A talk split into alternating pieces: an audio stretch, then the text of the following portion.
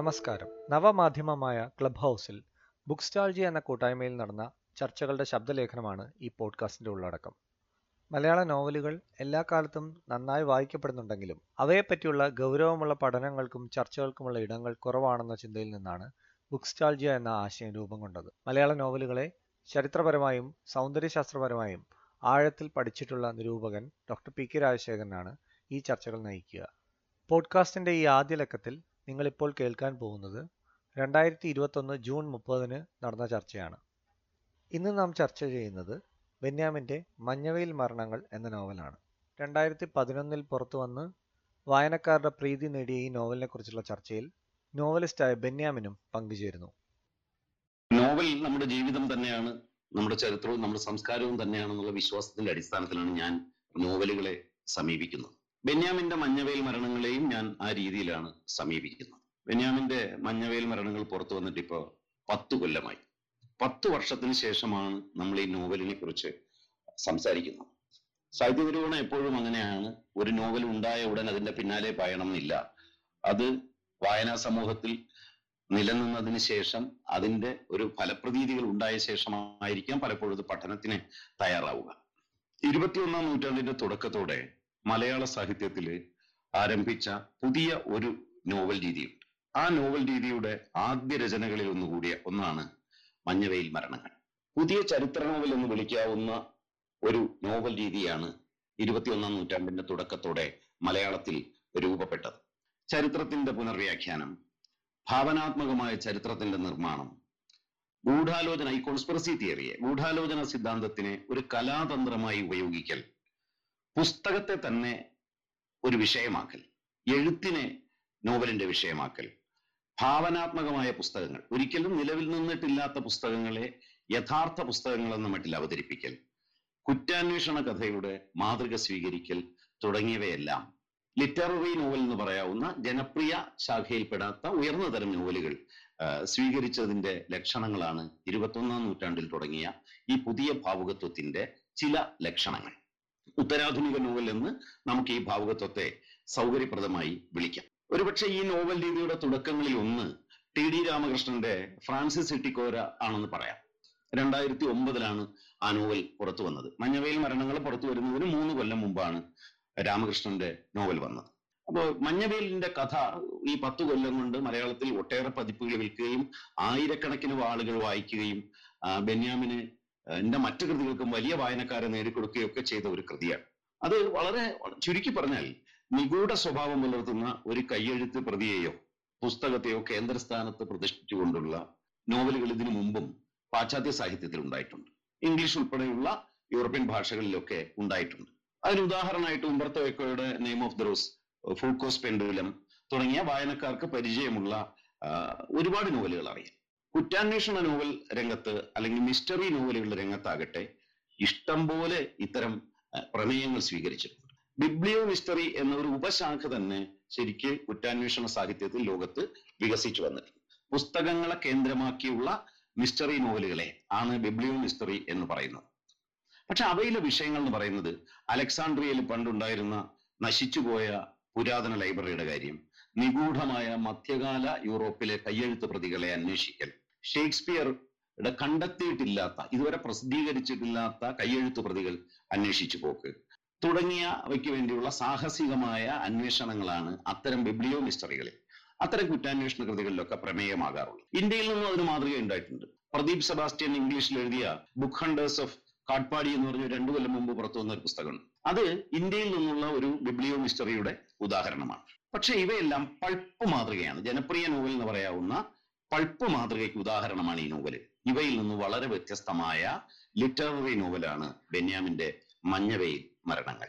കഥ ഞാനൊന്ന് ചുരുക്കി പറഞ്ഞാൽ ഇത്രയേ ഉള്ളൂ. ചുരുക്കി പറഞ്ഞ് നോവലിന്റെ രസം കളയുക എന്ന അധർമ്മം ഞാൻ പ്രവർത്തിക്കുകയല്ല. കാരണം 10 വർഷമായി ഈ നോവൽ നിങ്ങൾക്ക് എല്ലാവർക്കും അറിയാം. പലരും ഒന്നിലേറെ തവണ അത് വായിച്ചിട്ടുമുണ്ടാകും. അജ്ഞാതനായ ഒരു എഴുത്തുകാരൻ ഒരു ഡീഗോ ഗാർഷ്യ എന്ന ദ്വീപ് രാജ്യത്ത് നിന്ന് ഈ നോവലിന്റെ ആഖ്യാതാവായ ബെന്യാമിൻ എന്ന് പറഞ്ഞ നോവലിസ്റ്റിന് അയച്ചു കൊടുക്കുന്ന പിതാക്കന്മാരുടെ പുസ്തകം എന്ന നോവലാണ് മഞ്ഞവെയിൽ മരണങ്ങളുടെ കേന്ദ്രം. നോവലിന്റെ ഭാഗങ്ങളെയും നോവലിസ്റ്റിനെയും കണ്ടെത്താനുള്ള ആഖ്യാതാവിന്റെയും സുഹൃത്തുക്കളുടെയും ശ്രമത്തിന്റെ വിവരണവും ആ സാഹസങ്ങളുടെ അവതരണവും ഇത് കൂട്ടിച്ചേർത്തുള്ള അവ നോവലിന്റെ രൂപവത്കരണവും ചേരുമ്പോൾ മഞ്ഞവെയിൽ മരണങ്ങൾ പൂർണ്ണമാകുന്നു. കുറച്ചുകൂടി പറഞ്ഞാൽ മറ്റൊരു കഥ അതിലൂടെ വികസിച്ചു വരുന്നത് നമുക്ക് കാണാം. 18-ാം നൂറ്റാണ്ടിൽ കേരളത്തിൽ നിന്ന് ഇന്ത്യൻ മഹാസമുദ്രത്തിലുള്ള ഡീഗോ ഗാർഷ്യയിലേക്ക് കുടിയേറിയ, അവിടെ ജീവിച്ച് ആ ദ്വീപിന്റെ അധികാരം കൈയാളിയ പോർച്ചുഗീസ് പാരമ്പര്യമുള്ള ഒരു മലയാളി, വേണമെങ്കിൽ സങ്കരവർഗം എന്ന് പറയാവുന്ന കുടുംബത്തിലെ അംഗമാണ് ഈ എഴുത്തുകാരൻ. ഈ നോവലിന്റെ ഭാഗങ്ങൾ രഹസ്യമായി ബെന്യാമിന് അയച്ചു കൊടുക്കുന്ന ക്രിസ്റ്റി അന്ത്രപ്പേർ എന്ന എഴുത്തുകാരൻ. അയാൾ ഇമെയിലിൽ തന്റെ നോവലായ പിതാക്കന്മാരുടെ പുസ്തകത്തിന്റെ ആദ്യ ഭാഗം തനിക്ക് നേരിട്ട് പരിചയമില്ലാത്ത, വായനയിലൂടെ മാത്രം ഇഷ്ടം തോന്നിയ ബെന്യാമിന് അയച്ചു കൊടുക്കുന്നു. തന്റെ കഥ ബെന്യാമിൻ പറയണം എന്നാണ് അയാളുടെ ഡിമാൻഡ്. തിരുവനന്തപുരത്ത് വിദ്യാഭ്യാസം നേടിയ ക്രിസ്റ്റി മലയാളത്തിലാണ് തന്റെ നോവൽ എഴുതിയിട്ടുള്ളത്. 1-ാം ഭാഗം വായിച്ച ബെന്യാമിൻ തന്റെ സുഹൃത്തുക്കൾക്കൊപ്പം, വ്യാഴച്ചന്ത എന്ന് പറഞ്ഞ അവർ ഒത്തുചേരുന്ന ഒരു പതിവ് സുഹൃത്ത് സംഘത്തിന്റെ ഒപ്പം ഈ ക്രിസ്റ്റി ആരാണെന്ന് അന്വേഷിക്കുന്നു. ഒപ്പം ക്രിസ്റ്റിയുടെ നോവൽ തേടാനും ശ്രമിക്കുന്നു. അങ്ങനെ പലയിടങ്ങളിലായി വളരെ സാഹസികമായി ഈ നോവലിന്റെ 7 ഭാഗങ്ങൾ, ബാക്കി 7 ഭാഗങ്ങൾ കൂടി അവർ നേടിയെടുക്കും. ഒരു ബാല്യകാല സുഹൃത്തിന്റെ കൊലപാതകം അന്വേഷിക്കാനായി ക്രിസ്റ്റി അന്ത്രപ്പേർ നടത്തുന്ന ശ്രമങ്ങളാണ് അയാൾ എഴുതിയ പിതാക്കന്മാരുടെ പുസ്തകത്തിലെ കേന്ദ്ര പ്രമേയം. അതിന്റെ ഒപ്പം അയാൾ സ്വന്തം ജീവിത കഥയും കുടുംബത്തിന്റെ കഥയും എല്ലാം പറയുകയും ചെയ്യുന്നുണ്ട്. ക്രിസ്റ്റിയെക്കുറിച്ചുള്ള അന്വേഷണം തുടരുമ്പോൾ കേരളത്തിലെ ഉദയംപേരൂരിലുള്ള വലിയയിടത്ത് എന്ന വീട്ടിലെ ക്രിസ്റ്റി എത്തിയ വിവരം ബെന്യാമിനും സുഹൃത്തുക്കളും മനസ്സിലാക്കും, വ്യാഴച്ചന്തയിലെ സുഹൃത്തുക്കളും മനസ്സിലാക്കും. അതോടുകൂടി അവരെ ഈ ഉദയംപേരൂരിലെ വലിയയിടത്ത് എന്ന വീട് അന്വേഷിച്ചു പോകും. അവിടെ ചെന്നപ്പോ വളരെ നിഗൂഢ സ്വഭാവമുള്ള ചില ആരാധനാക്രമങ്ങൾ നടക്കുന്ന ഒരു ക്രൈസ്തവ ഭവനമാണ് അതെന്ന് അവർക്ക് മനസ്സിലായി. പുറമേ ക്രൈസ്തവ മതത്തിലുള്ള വിശ്വാസങ്ങളല്ല ആ വീട്ടിൽ നടക്കുന്നു. മറിയം സേവ എന്നൊരു വിചിത്രമായ അനുഷ്ഠാനം നടക്കുന്നു. അത് ഈ ജ്യോതിഷം പോലെ പ്രശ്നം വയ്ക്കാനൊക്കെ അവിടെ ആളുകൾ എത്തിച്ചേരുന്നു. അങ്ങനെയുള്ള വീട്ടിൽ നിന്ന് അവരെ മനസ്സിലാക്കിയെങ്കിലും ക്രിസ്റ്റിക്ക് എന്ത് സംഭവിച്ചു, ഡീഗോ ഗാർഷ്യയിലേക്ക് മടങ്ങിപ്പോയ അയാൾക്ക് എന്ത് സംഭവിച്ചു എന്ന് അവർക്ക് കണ്ടെത്താൻ കഴിയുന്നില്ല.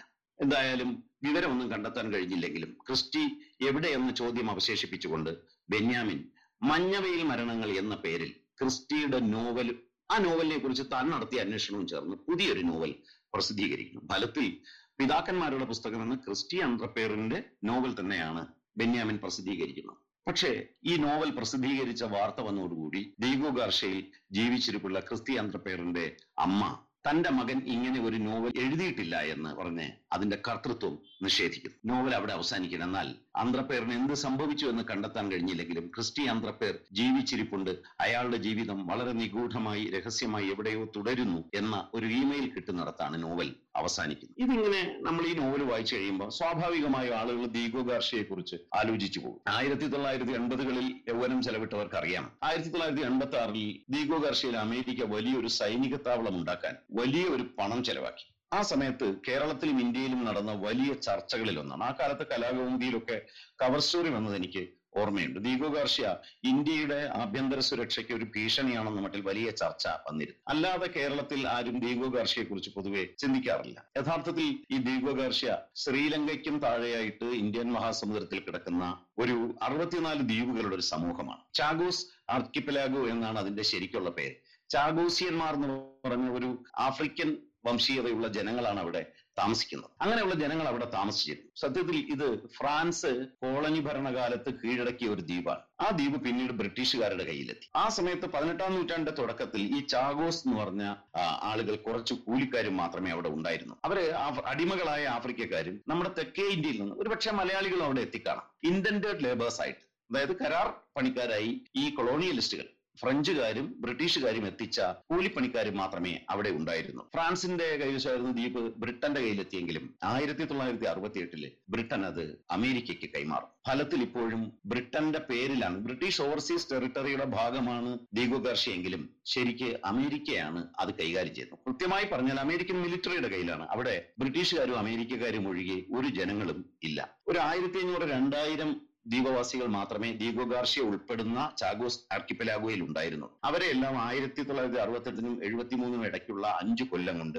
അമേരിക്ക മൗറീഷ്യസിലേക്ക് കടത്തി. മൗറീഷ്യസിൽ പോയ അവർക്ക് ജീവിത സൗകര്യങ്ങൾ വാഗ്ദാനം ചെയ്തെങ്കിലും അവരൊന്നും എത്തിയിട്ടില്ല. അവര് ഇപ്പോഴും ബ്രിട്ടീഷ് കോടതികളിൽ ഈ ചാഗോസിയൻ ജനതയുടെ കേസുകൾ നടക്കുന്നുണ്ട്. അത് ഒരിടവും എത്തിയിട്ടില്ല. ഡേവിഡ് വൈൻ എന്ന് പറഞ്ഞ ഒരാൾ എഴുതിയ ദി ഐലൻഡ് ഓഫ് ഷെയിം എന്ന് പറഞ്ഞൊരു പുസ്തകം കുറച്ചു വർഷം മുമ്പ് പുറത്തു വന്നിരുന്നു.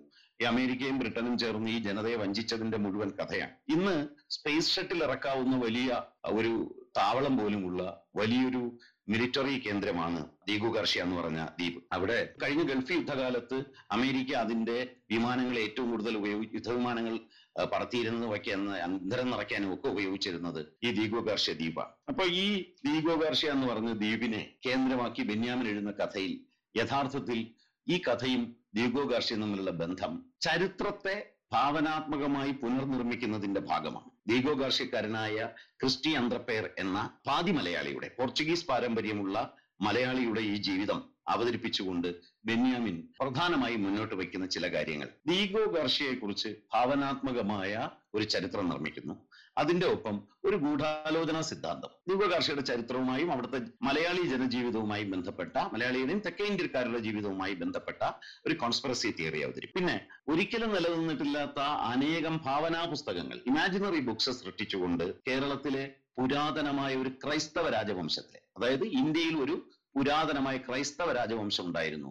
അത് ഈ ഉദയംപേരൂർ എന്ന് പറഞ്ഞ സ്ഥലത്തുള്ള വില്ലാർവട്ടം എന്ന് പറഞ്ഞ സ്ഥലത്തെ ഒരു തോമ എന്ന് പറഞ്ഞ രാജാവിന്റെ നേതൃത്വത്തിൽ, എല്ലാ രാജാക്കന്മാരുടെയും പേര് തോമ എന്ന് തന്നെയായിരുന്നു, സാമൂതിരി എന്ന് പറയുന്നത് പോലെ. തോമ രാജാക്കന്മാരുടെ 18-ാം നൂറ്റാണ്ടോടുകൂടി അവസാനിച്ചു പോയ ആ രാജവംശത്തിന്റെ കഥ പറയുന്നു. അങ്ങനെ ഒരു രാജവംശം ഉണ്ട് എന്ന് തെളിയിക്കാൻ വലിയ രേഖകളൊന്നും നമുക്ക് നിലവിലില്ല എങ്കിൽ പോലും ഭാവനാത്മകമായ മറ്റൊരു ചരിത്രം. ഇതിനു പുറമെ കേരളത്തിലെ ക്രിസ്തുമതത്തെ സംബന്ധിച്ച 4-ാം നൂറ്റാണ്ട് മുതൽ സെന്റ് തോമസിന്റെ പാരമ്പര്യം അവകാശപ്പെടുകയും 4-ാം നൂറ്റാണ്ട് മുതൽ ചരിത്രപരമായി കേരളത്തിൽ ക്രൈസ്തവത വന്നതിന് രേഖകളുണ്ട്. അങ്ങനെ 4-ാം നൂറ്റാണ്ട് മുതലുള്ള കേരളത്തിന്റെ മഹത്തായ ക്രൈസ്തവ പാരമ്പര്യത്തിൽ 16-ാം നൂറ്റാണ്ടിന്റെ അവസാന വർഷത്തെ 1599 ഉദയംപേരൂർ സൂനഹദോസ് എന്ന ഒരു വലിയ മതസമ്മേളനത്തിൽ, പള്ളിപ്രതിനിധി സമ്മേളനത്തിൽ ഉണ്ടായ ചില തീർപ്പുകളെ തുടർന്നുണ്ടായ വലിയ ഒരു പിളർപ്പുണ്ട്. ആ പിളർപ്പിനെ കുറിച്ചുള്ള പുതിയ ഒരു ചരിത്രം, അതായത് നെസ്തോറിയൻ പാരമ്പര്യം, റോമൻ കത്തോലിക്ക സഭ പാഷണ്ഡത അഥവാ മതദ്രോഹം എന്ന് പറഞ്ഞ്, വേദവിപരീതം എന്ന് പറഞ്ഞ് തള്ളിക്കളഞ്ഞ നെസ്തോറിയൻ പാരമ്പര്യത്തിന്റെ ചരിത്രം ബെന്യാമിൻ അവതരിപ്പിക്കും. സാധാരണഗതിയിലുള്ള വായനകളിൽ നാം ശ്രദ്ധിക്കാതെ പോകുന്ന ചരിത്രപരമായ ഈ യാഥാർത്ഥ്യങ്ങളാണ് ഈ സമാന്തര ചരിത്രത്തിലൂടെ ഈ നോവൽ നമുക്ക് മുന്നിൽ കൊണ്ടുവരുന്നത്. അതേസമയം തന്നെ ഈ നോവൽ ഫിക്ഷനെ കുറിച്ചുള്ള, നോവൽ എഴുത്തിന്റെ ലക്ഷ്യത്തെക്കുറിച്ചുള്ള ഒരു സാഹിത്യ തത്വം കൂടി ചർച്ച ചെയ്യുന്നുണ്ട്. ഗ്രന്ഥകർത്തൃത്വം അല്ലെങ്കിൽ ഓതർഷിപ്പ് എന്ന് പറഞ്ഞ ആശയവും അത് ചർച്ച ചെയ്യുന്നു. ഫിക്ഷന്റെ ലക്ഷ്യം എന്താണ്, അല്ലെങ്കിൽ എന്താണ് കൽപ്പിത കഥയുടെ, ഫിക്ഷൻ അഥവാ നോവലിന്റെ ലക്ഷ്യം എന്താണ്, അതിന്റെ കൽപ്പിതത്വം അഥവാ ഫിക്ഷണാലിറ്റി എന്നിവയെക്കുറിച്ചുള്ള വളരെ ഗൗരവമുള്ള ചർച്ചകൾ ഈ നോവലിലൂടെ, അത് വളരെ കുറച്ച് സന്ദർഭത്തിൽ മാത്രമാണ് പറയുന്നതെങ്കിലും നോവലിന്റെ കൽപ്പിത സ്വഭാവത്തെക്കുറിച്ച് ഉള്ള വളരെ സീരിയസ് ആയിട്ടുള്ള ആലോചനകൾ ബെന്യാമിൻ മഞ്ഞവേൽ മരണങ്ങളിൽ ഉയർത്തുന്നു. ഇത്തരം ഘടകങ്ങൾ ഈ നോവലിനെ ഒരു കുറ്റാന്വേഷണ കഥയുടെ ഘടനയിൽ നിന്ന് മോചിപ്പിച്ചും ഒരു ബിബ്ലിയോ മിസ്റ്ററിയിൽ നിന്ന് മോചിപ്പിച്ചും മേജർ നോവലുകളിൽ ഒന്നാക്കി മാറ്റുന്നു. ക്രിസ്റ്റി അന്ത്രപ്പേറിന്റെ നോവൽ അടങ്ങുന്ന മഞ്ഞവേൽ പ്രസിദ്ധപ്പെടുത്തി കഴിഞ്ഞതിന് ശേഷം ബെന്യാമിനും സുഹൃത് സംഘമായ വ്യാഴച്ചന്തയും വലിയൊരു തർക്കത്തിൽ ഏർപ്പെടുന്നുണ്ട്. ഫിക്ഷനും യാഥാർത്ഥ്യവും തമ്മിലുള്ള ബന്ധത്തെക്കുറിച്ചുള്ള ഒരു ചർച്ചയാണ്. ആ ചർച്ചയിൽ ഈ ക്രിസ്റ്റിയെ നമുക്ക് കണ്ടെത്തണമെന്ന് ഈ വ്യാഴച്ചന്തയിലെ 2 സുഹൃത്തുക്കൾ ആവശ്യപ്പെടുന്നു. അപ്പൊ ബെന്യാമിൻ പറഞ്ഞു, ഞാൻ ഈ നോവൽ പൂർത്തിയാക്കി കഴിഞ്ഞു, അതുകൊണ്ട് ഈ നോവലിലെ കഥാപാത്രത്തിനെ നോവലിന് വെളിയിൽ പോയി അന്വേഷിക്കുന്നതും പിന്നീട് അയാൾക്ക് എന്ത് സംഭവിച്ചു എന്ന് ആദ്യം പിടിക്കുന്നതും ശുദ്ധ ഭോഷ്കാണ് എന്നാണ് ബെന്യാമിന്റെ അഭിപ്രായം. ബെന്യാമിൻ എന്ന കഥാപാത്രമാണ് ഈ അഭിപ്രായപ്പെടുന്നത്. ഈ നോവലിലെ ഈ രക്തമാംസങ്ങളുള്ള, റോയൽറ്റി കിട്ടുന്ന ബെന്യാമിൻ എന്ന് പറഞ്ഞ് നമുക്ക് പരിചയമുള്ള, നമ്മൾ ബഹുമാനിക്കുന്ന എഴുത്തുകാരനല്ല ഈ കഥാപാത്രം പറയുന്നു. നോവലിലെ കഥാപാത്രത്തെ പുറത്തു തേടേണ്ടതില്ല. മാത്രമല്ല, ഫിക്ഷന്റെ പൂർത്തീകരണത്തിന് വേണ്ടി നിർമ്മിക്കപ്പെടുന്നവരാണ് കഥാപാത്രങ്ങൾ. അതുകൊണ്ട് അവർ റിയൽ ആണെങ്കിൽ പോലും ഫിക്ഷന് വെളിയിൽ കിടന്ന് റിയലിനെ അന്വേഷിക്കേണ്ട കാര്യമില്ല. അതിന് ചെലവ് വഹിക്കേണ്ട ബാധ്യത എഴുത്തുകാരനില്ല താനും. ഇതാണ് ബെന്യാമിന്റെ വാദം. എന്നാൽ ബെന്യാമിനെ ഈ നോവൽ എഴുതാനും നോവൽ ഭാഗങ്ങൾ കണ്ടെത്താനും സഹായിച്ച സുഹൃത്തുക്കൾ അല്ലെങ്കിൽ സുഹൃത്തുക്കൾ എന്ന കഥാപാത്രങ്ങൾ, ആ സുഹൃത്തുക്കൾ യഥാർത്ഥ ജീവിതത്തിലുള്ളവരാണ് എന്ന് നമുക്കറിയാം. അങ്ങനെ ബെന്യാമിൻ അങ്ങനെ പറയുന്നു. ഇന്നലെ ക്ലബ് ഹൗസിലെ വ്യാഴച്ചന്തയുടെ ചർച്ചയിൽ അവരെല്ലാവരും പങ്കെടുത്തു. പക്ഷേ നോവൽ വായനക്കാരെ സംബന്ധിച്ച് അവർ കഥാപാത്രങ്ങളാണ്, ബെന്യാമിനെ പോലെ കഥാപാത്രങ്ങൾ. അതിലൊരു കഥാപാത്രമായ നിബു പറയുന്നൊരു കാര്യമുണ്ട്. ബെന്യാമിന്റെ നിലപാട് തികച്ചും മനുഷ്യവിരുദ്ധമായ നിലപാടാണ്. ജീവിതങ്ങളുടെ പകർത്തിയെഴുത്താണ് യഥാർത്ഥ ഫിക്ഷൻ എന്നാണ് നിബുവിന്റെ വാദം. അതോടുകൂടി ബിജുവും സജു നട്ടപ്രാന്തൻ എന്ന് പറഞ്ഞ ബ്ലോഗറും നിബുവിന്റെ ഒപ്പം അന്ത്രപ്പേരനെ അന്വേഷിക്കാനായി നിശ്ചയിക്കുന്നു. ബെന്യാമിനെ വിട്ടുപോകുന്നു. വ്യാഴച്ചന്ത എന്ന് പറഞ്ഞ സുഹൃത് സംഘം തന്നെ അവസാനിക്കുന്നു. ഈ ബെന്യാമിൻ പറഞ്ഞതിന്റെ സാരമാണ് നമ്മൾ ആലോചിക്കുന്നത്. ബെന്യാമിൻ എന്ന് പറഞ്ഞ ഓതർ വോയിസ് ആണ്. ഈ നോവലിലെ കഥാപാത്രമായ ഗ്രന്ഥകർത്താവായ ബെന്യാമിൻ പറയുന്നത് അന്ത്രപ്പേർ എന്നൊരു കഥാപാത്രം മാത്രമാണ്. അന്ത്രപ്പേർ, ക്രിസ്റ്റി അന്ത്രപ്പേർ. ഈ നോവൽ വായിക്കുന്നവർ ഒരു പക്ഷേ വിശ്വസിക്കുന്നത് പോലെ അങ്ങനെ ഒരാളില്ല, അത് താൻ സൃഷ്ടിച്ച ഒരു കഥാപാത്രം മാത്രമാണ് എന്നാണ് ബെന്യാമിൻ പറയുന്നത്. ഫിക്ഷന്റെ അല്ലെങ്കിൽ കല്പിത കഥയുടെ പൂർണ്ണത അഥവാ വിശ്വസനീയതയ്ക്ക് വേണ്ടി നോവലിസ്റ്റ് എന്ന് പറഞ്ഞ ആള് സൃഷ്ടിക്കുന്ന ഒരു കഥാപാത്രം മാത്രമാണ് ക്രിസ്റ്റി അന്ത്രപ്പേർ. ഇതിനർത്ഥം അന്ത്രപ്പേർ എന്ന പേരിൽ പിതാക്കന്മാരുടെ പുസ്തകം എഴുതിയത് ഒരു ക്രിസ്റ്റി അന്ത്രപ്പേറുമല്ല, അത് ബെന്യാമിൻ തന്നെയാണ്. അപ്പോ രണ്ട് എഴുത്തുകാരെ നമ്മൾ ഇവിടെ കാണുന്നു, രണ്ട് പേരുകളിൽ എഴുതുന്ന ഒരു നോവലിസ്റ്റിനെ. അത് ബെന്യാമിൻ എന്ന നോവലിസ്റ്റും ക്രിസ്റ്റി അന്ത്രപ്പേർ എന്ന് പറഞ്ഞ നോവലിസ്റ്റും ഒന്ന് തന്നെയാണ്. അപ്പോ ഒരു പുസ്തകം തന്നെയാണ് രണ്ട് പുസ്തകമായി വരുന്നത്, അല്ലെങ്കിൽ ഈ രണ്ട് പുസ്തകം ഒരേ എഴുത്തുകാരൻ എഴുതുന്ന രണ്ട് പുസ്തകങ്ങൾ പരസ്പരം പ്രതിഫലിപ്പിക്കുന്ന ഇരട്ടകളെ പോലെ പ്രത്യക്ഷപ്പെടുന്നു എന്നുള്ളതാണ് ഈ നോവലിന്റെ പ്രത്യേകത. മറ്റൊരു തരത്തിൽ പറഞ്ഞാൽ പരസ്പരം പ്രതിഫലിപ്പിക്കുന്ന കഥാപാത്രങ്ങളും അഥവാ ഇരട്ടകൾ, അങ്ങനെ ഇരട്ടകളുടെ ഒരു ലോകമാണ് ബെന്യാമിൻ ഈ നോവലിൽ സൃഷ്ടിക്കുന്നത്. ബെന്യാമിന്റെ ഇരട്ടയാണ് ക്രിസ്റ്റി അന്ത്രപ്പേർ, ഉദയംപേരൂരിന്റെ ഇരട്ടയാണ് ഡീഗോ ഗാർഷ്യ, വലിയയിടത്ത് വീടിന്റെ ഇരട്ടയാണ് ഡീഗോ ഗാർഷ്യയിലെ അന്ത്രപ്പേർ ഭവനം. ബെന്യാമിനും സുഹൃത്തുക്കളുടെയും ഇരട്ടയാണ്, അല്ലെങ്കിൽ അവരെ പ്രതിഫലിപ്പിക്കുന്ന ഇരട്ട ഘടകമാണ് ഡീഗോ ഗാർഷ്യയില് ക്രിസ്റ്റി അന്ത്രപ്പേർ യുടെ ചുറ്റുമുള്ള അയാൾ തേടി നടക്കുന്ന സുഹൃത്തുക്കളുടെ ഒരു സംഘം. അങ്ങനെ പരസ്പരം പ്രതിഫലിപ്പിക്കുന്ന ഇരട്ടകളുടെ പരസ്പരം പ്രതിഫലിപ്പിക്കുന്ന രണ്ട് കണ്ണാടികളെ പോലെ ആണ് ഈ നോവൽ പ്രവർത്തിക്കുന്നത്. അപ്പൊ അങ്ങനെ പരസ്പരം അഭിമുഖമായിരിക്കുന്ന രണ്ട് കണ്ണാടികൾ നമ്മൾക്കറിയാം അനന്തമായ ഇമേജുകൾ സൃഷ്ടിച്ചുകൊണ്ടേയിരിക്കും. അതിൽ യാഥാർത്ഥ്യമേത് എന്നത് വലിയ പ്രശ്നമാണ്. ഇതിൽ യാഥാർത്ഥ്യം കണ്ടെത്താൻ പറ്റില്ല.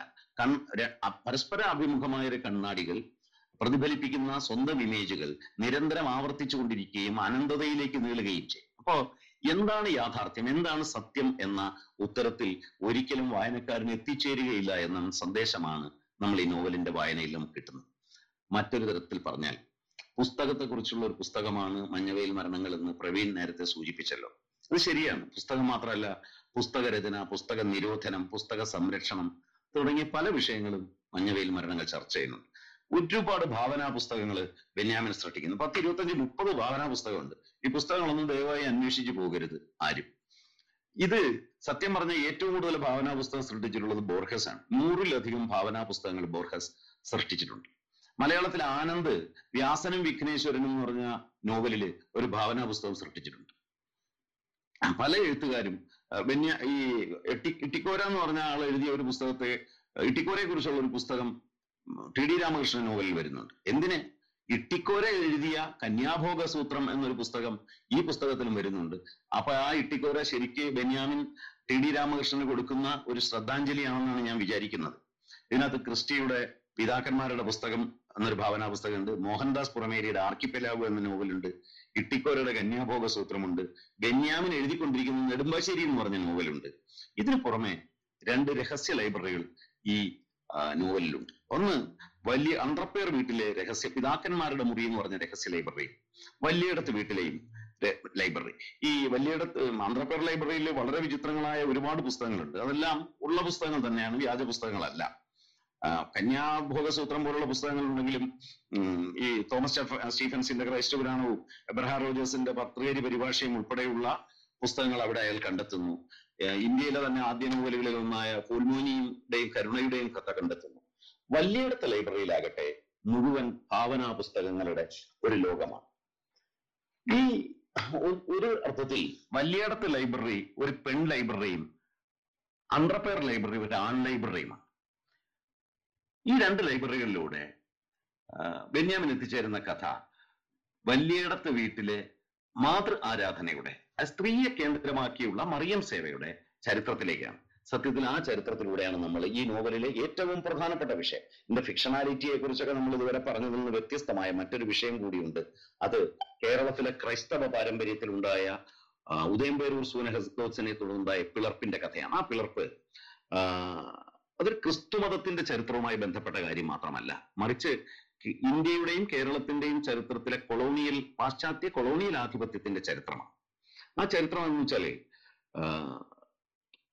കേരളത്തിലെ 4-ാം നൂറ്റാണ്ട് മുതൽ 15-ാം നൂറ്റാണ്ട് വരെ നീണ്ടുന്ന നെസ്തോറിയൻ പാരമ്പര്യമുള്ള നെസ്തോറിയൻ പാരമ്പര്യം എന്ന് പറയുന്നത് ശരിക്കും കോൺസ്റ്റാന്റിനോപ്പിളിലെ ബിഷപ്പായിരുന്ന ആർച്ച് ബിഷപ്പായിരുന്ന നെസ്തോറിന്റെ ആശയങ്ങൾ പിന്തുടർന്നു വരുന്ന പൗരസ്ത്യ സഭാ പാരമ്പര്യമാണ്. അതായത് ലത്തീൻ ഭാഷയിൽ ആരാധന നടത്തുന്ന റോമിലെ പോപ്പിനെ അംഗീകരിക്കുന്ന കത്തോലിക്ക പാരമ്പര്യത്തിന് വിരുദ്ധമായി അന്ത്യോഖ്യയിലെ പാത്രിയാർക്കിനെ അംഗീകരിക്കുന്ന പേർഷ്യയിലെ പാത്രിയാർക്കിനെ അംഗീകരിക്കുന്ന കൽദായ നെസ്തോറിയൻ പാരമ്പര്യമുള്ള പൗരസ്ത്യ സഭയാണ് കേരളത്തിൽ നിലവിലുണ്ടായിരുന്നത്. ഈ പൗരസ്ത്യ സഭ സുറിയാനി ഭാഷ അഥവാ സിറിയക് ഭാഷയാണ് അവരുടെ ലിറ്റർജിക്ക് ഉപയോഗിച്ചിരുന്നത്. മാത്രമല്ല കേരളീയമായ വേഷവിധാനം കേരളീയമായ ജീവിത രീതികളൊക്കെയാണ് അവർ സ്വീകരിച്ചത്. ഈ നെസ്തോറിയൻ പാരമ്പര്യത്തിന്റെ ഏറ്റവും വലിയ പ്രത്യേകത കന്യാമാതാവിനെ കന്യാമറിയത്തെ യേശുവിന്റെ അമ്മയായിട്ടാണ് അവർ അംഗീകരിക്കുന്നത്, ദൈവമാതാവായിട്ടല്ല. കാരണം യേശു തന്നെ യേശുവിന് 2 ഭാവങ്ങളുണ്ട്. ഒന്ന് മനുഷ്യഭാവം, 2-മത്തെ ദൈവഭാവം. മനുഷ്യഭാവത്തിലുള്ള യേശുവിനെ പ്രസവിച്ച സ്ത്രീ മാത്രമാണ് കന്യാമറി, അതുകൊണ്ട് അവർക്ക് ആരാധന പാടില്ല. മനുഷ്യഭാവമുള്ള യേശുവിൽ ദൈവത്തിന്റെ വചനം ലോഗോസ് ആവേശിച്ചതോടുകൂടിയാണ് അദ്ദേഹം ദൈവാവതാരമായി മാറിയത് എന്നാണ് നെസ്തോറിയൻ വാദം. ഇത് പാഷണ്ഡതയാണ്, മതദ്രോഹമാണെന്ന് പറഞ്ഞ് ഈ ആർച്ച് ബിഷപ്പ് നെസ്തോറിനെ പിന്നീട് റോമാ സഭ വിലക്കുകയാണ് ഉണ്ടായത്. എന്നാൽ പൗരസ്ത്യ പാരമ്പര്യം മുറുകെ പിടിച്ചു നിന്ന ആരാധനാക്രമങ്ങളിൽ വെള്ളത്തോടൊപ്പം എണ്ണയും ഉപയോഗിച്ചിരുന്ന പോത്തിറച്ചി കഴിക്കാത്തവരായ മലയാളി പൗരസ്ത്യ പാരമ്പര്യമുള്ള ക്രൈസ്തവരെ റോമൻ നുകത്തിന് കീഴിൽ അകപ്പെടുത്താൻ, ലത്തീൻ ഭാഷയ്ക്ക് കീഴ്പ്പെടുത്തി പോപ്പിന് കീഴിലാക്കാൻ നടന്ന വലിയ ഒരു യത്നം, ആസൂത്രിത കൊളോണിയൽ യത്നമായിരുന്നു ഉദയംപേരൂർ സൂനഹദോസ്. ശരിക്ക് കേരളത്തിലെ സഭയിൽ ഉണ്ടായിരുന്ന നെസ്തോറിയൻ പാഷണ്ഡതയ്ക്കെതിരെ നടന്ന മതദ്രോഹ വിചാരണ, ഇൻക്വിസിഷൻ ആയിരുന്നു. നമ്മളെപ്പോഴും ഇൻക്വിസിഷനെ കുറിച്ച് നമുക്കറിയാം. മധ്യകാല യൂറോപ്പിൽ പ്രത്യേകിച്ച് സ്പെയിനിലാണ് ഏറ്റവും ഭീകരമായ മതദ്രോഹ വിചാരണകൾ, പാഷണ്ഡ വിചാരണകൾ നടന്നത്.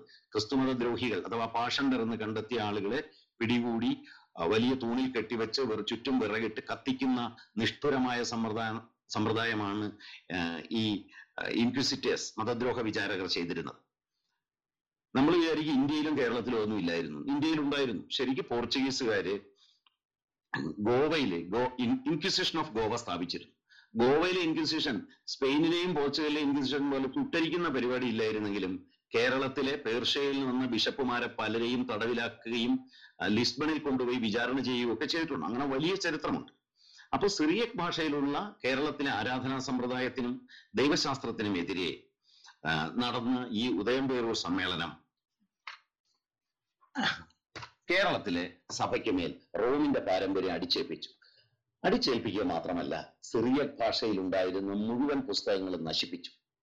അതെല്ലാം വേദവിപരീതമാണ്, ലത്തീനിൽ മതി. അങ്ങനെ മലയാളിയുടെ പൗരസ്ത്യ പാരമ്പര്യത്തിന്റെ ഭാഗമായി നൂറ്റാണ്ടുകളായി നിലനിന്നിരുന്ന സുറിയാനി പുസ്തകങ്ങൾ നശിപ്പിച്ചു. ഈ പുസ്തകങ്ങൾ മുഴുവൻ സൂക്ഷിച്ചു വച്ചിരിക്കുന്ന, അത് നശിച്ചു എന്നുള്ളത് ശരിയല്ല, അവ ഒന്നും നശിക്കാതെ നൂറ്റാണ്ടുകളായി, അതായത് 6 നൂറ്റാണ്ടുകളായി അവ സൂക്ഷിച്ചു വച്ചിരിക്കുന്ന ഒരു ലൈബ്രറിയാണ് ഈ വലിയയിടത്ത് വീട്. അവിടെ നടക്കുന്ന മറിയം സേവ ഇതിനിപ്പോ ഒരു പുറം മറ മാത്രമാണ്. ഇതാണ് ഈ നോവലിലൂടെ അദ്ദേഹം അവതരിപ്പിക്കുന്ന കോൺസ്പിറസി തിയറി. അപ്പൊ അവിടെ നമുക്കൊരു വൈരുദ്ധ്യം തോന്നും. എങ്ങനെയാണ് കന്യാമാതാവിന്റെ ആരാധന പ്രോത്സാഹിപ്പിക്കാത്ത ഈ പൗരസ്ത്യ പാരമ്പര്യം പിന്തുടരുന്ന വലിയയിടത്ത് വീട്ടുകാർ മറിയത്തെ ആരാധിക്കുന്നതും ആ വീട്ടിലെ മൂത്ത പെൺകിടാവിനെ പഴയ വില്ലാർവട്ടത്തിന്റെ പിൻഗാമിയായ രാജ്ഞിയായി വാഴിക്കുന്നത്? അവിടെയാണ് അന്ത്രപ്പേറിന്റെ പോർച്ചുഗീസ് പാരമ്പര്യം വരുന്നത്. ഈ പോർച്ചുഗീസ് അന്ത്രപ്പേറിന്റെ പ്രപിതാമഹൻ അന്ത്രപ്പേർ കുടുംബം ഉണ്ടായത് 1498-ൽ വാസ്കോ ഡ ഗാമ വരുമ്പോ, വാസ്കോ ഡ ഗാമ കൊച്ചി സന്ദർശിക്കുന്നു. ആ സമയത്ത് അദ്ദേഹത്തോടൊപ്പം കൊച്ചിയിലെത്തിയ ആൻഡ്രൂ പെരേര തന്നെയാണ് അന്ത്രപ്പേറായി മാറുന്നത്. ആൻഡ്രൂ പെരേര എന്ന പോർച്ചുഗീസുകാരൻ മലയാളം പഠിച്ച് കൊച്ചിയിൽ താമസമാക്കുന്നു. അയാളുടെ വംശപരമ്പരയിൽപ്പെട്ട ആളാണ് ഈ ക്രിസ്റ്റി അന്ത്രപ്പേർ. പിൽക്കാലത്ത് ഈ കുടുംബം ഇവിടെ നിന്ന് പോണ്ടിച്ചേരിയിലേക്ക് പോവുകയും ആധുനിക പോണ്ടിച്ചേരിയുടെ സ്രഷ്ടാക്കളായി മാറും. പിന്നീട് ഇത് മറ്റൊരു കോൺസ്പിറസി തിയറിയാണ്. ആധുനിക പോണ്ടിച്ചേരി സൃഷ്ടിച്ചത് ഈ അന്ത്രപ്പേർ കുടുംബമാണ്. അവരെ തങ്ങളുടെ കൈവശം ഉണ്ടായിരുന്ന പോണ്ടിച്ചേരി ഫ്രാൻസിന് വിട്ടുകൊടുത്തിട്ട് ഫ്രഞ്ചുകാരുടെ കൈവശം ഉണ്ടായിരുന്ന ഡീഗോ ഗാർഷ്യ എന്ന ദ്വീപിൽ അധികാരം നേടി അങ്ങോട്ട് പോകുന്നതാണ് ആ കഥ. അങ്ങനെ ഈ തിയോട്ടോക്കോസ് ആയിട്ട്, ദൈവമാതാവായിട്ട് ഒരിക്കലും മറിയത്തെ അംഗീകരിക്കാത്ത ഈ പാരമ്പര്യമുള്ള ഈ പോർച്ചുഗീസ് പാരമ്പര്യമുള്ള ക്രിസ്റ്റി അന്ത്രപ്പേറിന്റെ ഒരു മഹാപൂർവികനായ ദിയാഗോ എന്ന് പറഞ്ഞ ആളാണ് ഈ വില്ലാർവട്ടം കുടുംബത്തിന് എല്ലാ സഹായങ്ങളും ചെയ്തിരുന്നത്. ആ സഹായത്തിന്റെ ഒക്കെ ഭാഗമാണ് പിന്നീട് ഉദയംപേരൂർ സൂനഹദോസിൽ പോർച്ചുഗീസ് ബിഷപ്പുമാരെ അലക്സിസ് ഡി മെനസിസ് എന്ന് പറഞ്ഞ പോർച്ചുഗീസ് ഇന്ത്യയിലെ ബിഷപ്പാണ് ആ വിചാരണയ്ക്ക് നേതൃത്വം നൽകിയത് ആ സൂനഹദോസിന്. അദ്ദേഹത്തിന്റെ ആക്രമണത്തിലും ഈ ലിബ്രിസൈഡിൽ നിന്ന്, ഈ ലൈബ്രറി ഹത്യയിൽ നിന്ന് ഈ പുസ്തകങ്ങളെ മുഴുവൻ രക്ഷിച്ചത്. അപ്പൊ അങ്ങനെ തോമ എന്ന പേരുള്ള രാജാക്കന്മാരെ ഭരിച്ച വില്ലാർവട്ടം എന്ന് പറഞ്ഞ, വലിയവട്ടം എന്ന് പറഞ്ഞ പഴയ ഒരു തുരുത്താണത്. ആ വില്ലാർവട്ടം സ്വരൂപം പിന്നീട് പരിണമിച്ച് ശേഷിച്ചും ശോഷിച്ചും ഉണ്ടായതാണ് ഇന്ന് നാം കാണുന്ന വലിയയിടത്ത് വീട്. അവസാനത്തെ തോമ രാജാവിന്റെ മകളായ ഒരു മറിയം, മറിയത്തെ കൊച്ചി രാജവംശത്തിൽ ഒരു ഹിന്ദു രാജകുമാരൻ പ്രേമിച്ചു. ആ രാജകുമാരനെ ശ്രീലങ്കയിലേക്ക് നാടുകടത്തി. മറിയവും ശ്രീലങ്കയിലേക്ക് പോയി. എന്നാൽ കപ്പൽ വഴിതെറ്റിയ മറിയം ഡീഗോ ഗാർഷ്യയിലാണ് എത്തിച്ചേർന്നത്. പിന്നീട് ഈ രാജകുമാരൻ നാട്ടിലേക്ക് മടങ്ങുമ്പോൾ വഴിതെറ്റി ഇതേ ദ്വീപിൽ തന്നെ ചെന്ന് എത്തുകയും തന്റെ മറിയത്തെ കണ്ടുമുട്ടുകയും ചെയ്യും. അതിന്റെ ലെജൻഡുകൾ ഇപ്പോഴും ഡീഗോ ഗാർഷ്യയിൽ നിലനിൽക്കും. അങ്ങനെ ആ പുരാതന കാലത്തെ ആ കഥ, ആ മറിയത്തിന്റെയും ഹിന്ദു രാജകുമാരന്റെയും കണ്ടുമുട്ടൽ വീണ്ടും ഒരു നേരത്തെ പറഞ്ഞ ഇരട്ടകൾ പോലെ ആവർത്തിക്കുകയാണ്. ഡീഗോ ഗാർഷ്യക്കാരനായ ക്രിസ്റ്റി അന്ത്രപ്പേരും ഈ വലിയയിടത്ത് വീട്ടിലെ മെൽവിൻ എന്ന് പറഞ്ഞ പെൺകുട്ടിയും തമ്മിലുള്ള ബന്ധത്തിലും അങ്ങനെ പോർച്ചുഗീസ് പാരമ്പര്യത്തിൽ നിന്ന് തുടങ്ങുകയും കേരളീയ പാരമ്പര്യവുമായി രമ്യതയിലെത്തുകയും ചേർന്ന ഒരു വലിയ സാംസ്കാരിക ചരിത്രം കൂടി ഈ നോവൽ അവതരിപ്പിക്കുന്നുണ്ട്. അങ്ങനെ നമുക്ക് വായനക്കാരായ ആളുകളെ വിസ്മയത്തിൽ കൊണ്ടിടുക മാത്രമല്ല വിശ്വസനീയതയിലേക്ക് കൊണ്ടു തള്ളുകയും ചെയ്യുന്ന ഒരു നോവലാണ് ബെന്യാമിന്റെ മഞ്ഞവെയിൽ മരണങ്ങൾ. ഇത്രയും പറഞ്ഞത് കൊണ്ട് മാത്രം ബെന്യാമിന്റെ നോവലില് കുഴപ്പങ്ങളൊന്നുമില്ലാത്ത ഒരു നോവലാണ് എന്ന് പറയാൻ സാധിക്കുകയില്ല. ബെന്യാമിൻ വിട്ടുപോയ ഒട്ടേറെ ഘടകങ്ങളുണ്ട്. ഈ നോവലിനെ കുറിച്ച് വി സി ശ്രീധനെ പോലുള്ളവർ രൂക്ഷമായ വിമർശനം നടത്തിയിട്ടുണ്ട്. ആ വിമർശനത്തോട് യോജിക്കാത്ത ആളാണ് ഞാൻ. എങ്കിലും ഈ നോവലില് ഒരു പ്രധാന ഇഷ്യൂ മലയാളി കുടുംബത്തെയും അന്തർപേർ കുടുംബം അതിന്റെ അധികാരം തിരിച്ചു പിടിക്കാൻ നടത്തുന്ന ശ്രമത്തെയും കുറിച്ച് പറഞ്ഞ ബെന്യാമിൻ ഈ നോവലിലെ രാഷ്ട്രീയാംശത്തെ, പ്രത്യേകിച്ചും ചാഗോസിയൻ ജനതയെ തീരെ അവഗണിക്കുകയും ഡീഗോ ഗാർഷ്യയുടെ പൊളിറ്റിക്കൽ ആയ ഒരു അംശം തന്റെ നോവലിൽ നിന്ന് ഒഴിവാക്കുകയും ചെയ്യും. അത് കഥാകൃത്തിന്റെ സ്വാതന്ത്ര്യത്തിന്റെ പ്രശ്നമാണ്, ഫിക്ഷണാലിറ്റിയുടെ പ്രശ്നമാണ് എന്ന് എനിക്കറിയാമെങ്കിലും ആ രാഷ്ട്രീയ പ്രമേയം അവതരിപ്പിക്കുന്നതിനകത്ത് അദ്ദേഹം വിട്ടുപോയി. അതേസമയം വിശാലമായ ഒരു ചേർ രാജ്യം സ്ഥാപിക്കാനുള്ള ഒരു തമിഴ് എക്സ്ട്രീമിസ്റ്റ് രാഷ്ട്രീയ പ്രസ്ഥാനത്തെ കുറിച്ചുള്ള ഒരു സങ്കല്പം അദ്ദേഹം നോവലിൽ അവതരിപ്പിക്കുന്നുണ്ട്. അപ്പോ പോർച്ചുഗീസ് ഇടപെടലിന്റെ കഥ പറയുമ്പോഴും അതിലെ കൊളോണിയൽ രാഷ്ട്രീയവും ബെന്യാമിൻ പറയാതെ വിട്ടു. അത് ഒരു സഭയുടെ വിശ്വാസത്തിന് മേൽ മറ്റൊരു സഭാവിശ്വാസം നടത്തുന്ന ഇടപെടൽ മാത്രമായിട്ടാണ് ബെന്യാമിൻ നോവലിൽ അത് ചിത്രീകരിച്ചത്. എന്നാൽ ഉദയംപേരൂർ സൂനഹദോസ് ഒരു ക്രിസ്തുമതത്തിലെ പൗരസ്ത്യ പാരമ്പര്യവും പാശ്ചാത്യ പാരമ്പര്യവും തമ്മിലുള്ള ഏറ്റുമുട്ടലിന്റെ മാത്രം കഥയല്ല, കേരളീയ സ്വാതന്ത്ര്യത്തിന് മേൽ പോർച്ചുഗീസ് കൊളോണിയലിസം നടത്തിയ, പിൽക്കാലത്തുള്ള എല്ലാ കൊളോണിയലിസവും നടത്തിയ ആദ്യത്തെ കടന്നാക്രമണത്തിന്റെ ചരിത്രം കൂടിയാണ്. പിന്നെ അധികാരത്തിൻ്റെതായ ചില പ്രശ്നങ്ങൾ, അങ്ങനെ രാഷ്ട്രീയാംശം നീക്കിക്കളഞ്ഞു എന്നൊരു ന്യൂനതയും നമ്മൾ ഈ നോവലില് കാണാനുണ്ട്. അതേസമയം വിസ്മയകരമായ വായന വാഗ്ദാനം ചെയ്യുന്നു, ആളുകൾക്ക് ശ്വാസമടക്കി പിടിച്ച് വായിക്കാൻ ഉള്ള അവസരം നൽകുന്നു എന്നുള്ളതാണ് ഈ നോവലിന്റെ മനോഹാരിത വർദ്ധിപ്പിക്കുന്നത്. അത് നിങ്ങളെ അവിശ്വസനീയതകൾ പറഞ്ഞ് വളരെ ഭംഗിയായി വഞ്ചിക്കുന്നു, ഇതെല്ലാം സത്യമാണെന്ന തോന്നൽ ഉണ്ടാക്കുന്നു. അതാണ് ഫിക്ഷണാലിറ്റി. നോവലിന്റെ ഏറ്റവും വലിയ പ്രത്യേകതയും ഫിക്ഷണാലിറ്റിയാണ്. പക്ഷേ നമ്മുടെ ഉത്തരാധുനിക സൈദ്ധാന്തികരും തത്വചിന്തകരും എല്ലാം സാഹിത്യ വിമർശകരായതോടുകൂടി അവർ പ്രത്യയശാസ്ത്രത്തെ കടത്തിക്കൊണ്ടുവരികയും സിദ്ധാന്തവൽക്കരിക്കുകയും ചെയ്തപ്പോൾ നോവലിന്റെ പരമപ്രധാനമായ ഗുണം, എല്ലാ വായനക്കാരെയും കഥാന്ത്യത്തിലേക്ക് നയിച്ചു കൊണ്ടുപോകുന്ന ഫിക്ഷണാലിറ്റി അഥവാ കൽപ്പിതത്വം എന്ന ഗുണത്തിനെ നോവലിൽ നിന്ന് പുറന്തള്ളി. അതുകൊണ്ടാണ് പലപ്പോഴും ഈ മനോഹരങ്ങളായ കഥ പറച്ചിലുകളെ വിമർശന ദൃഷ്ടിയാൽ ആളുകൾ എതിർക്കുന്നത് എന്നാണ് എനിക്ക് തോന്നുന്നത്. ഇനി നിങ്ങൾക്ക് നിങ്ങളുടെ അഭിപ്രായങ്ങൾ പറയാം. ഇതിലെ സ്ഥലങ്ങളെ പറ്റി സാർ പറഞ്ഞല്ലോ. അപ്പൊ ഈ രാജശേഖരൻ സാറ് ഡീഗോ ഗാർഷ്യയിലെ പിന്നെ ഈ നോവലിലെ സ്ഥലങ്ങള് സത്യത്തില് അതിനെ പറ്റിയുള്ള സാറിന്റെ ഒബ്സർവേഷൻ എന്താ സാർ? ഈ സ്ഥലങ്ങൾ യഥാർത്ഥത്തിലുള്ള സ്ഥലങ്ങളാണോ എന്നുള്ളതിനെ പറ്റിയിട്ട് ശ്രീജന്റെ പഠനത്തിൽ ഇതുമായിട്ട് ബന്ധപ്പെട്ട ചില കാര്യങ്ങൾ ശ്രദ്ധിച്ചിട്ടുണ്ട്. നേരത്തെ പറഞ്ഞ കാര്യം ഒന്ന് പറഞ്ഞോട്ടെ. ഈ നോവൽ നടന്നതാണെന്ന ചോദ്യം അർത്ഥശൂന്യമായിരുന്നു. നോവലിൽ, അതായത് ഫിക്ഷൻ, നോവലും ഫിക്ഷൻ എന്ന് പറഞ്ഞ വാക്കുകൾ പര്യായപദങ്ങളാണ്. അതായത് നടക്കാത്തതാണ് ഫിക്ഷൻ. അത് ഒരു ട്രൂത്ത് ക്ലെയിമും ഇല്ല. നമ്മുടെ ജീവിതത്തിൽ ഇഷ്ടംപോലെ ഫിക്ഷൻസ് ഉണ്ട്, കഥകൾ. കഥകളിൽ നിന്നാണ് ഒരു സമൂഹം ഉണ്ടാകുന്നത്. അപ്പോ നോവല് ഫിക്ഷനെ ഇൻവെന്റ് ചെയ്യാണ് ചെയ്തത്. അതായത് ഈ കഥകളെ എടുത്തിട്ട് ഒരു സാഹിത്യ രൂപമാക്കി മാറ്റിയതാണ് നോവൽ. നോവൽ ചെയ്യുന്നത് ഫിക്ഷനെ അത് കണ്ടുപിടിച്ചു എന്ന് മാത്രമല്ല, തന്റെ കല്പിതത്വം ഫിക്ഷണാലിറ്റി മറച്ചു വെക്കാൻ ശ്രമിച്ച് വിശ്വസനീയത നടിച്ചുകൊണ്ടേയിരിക്കും.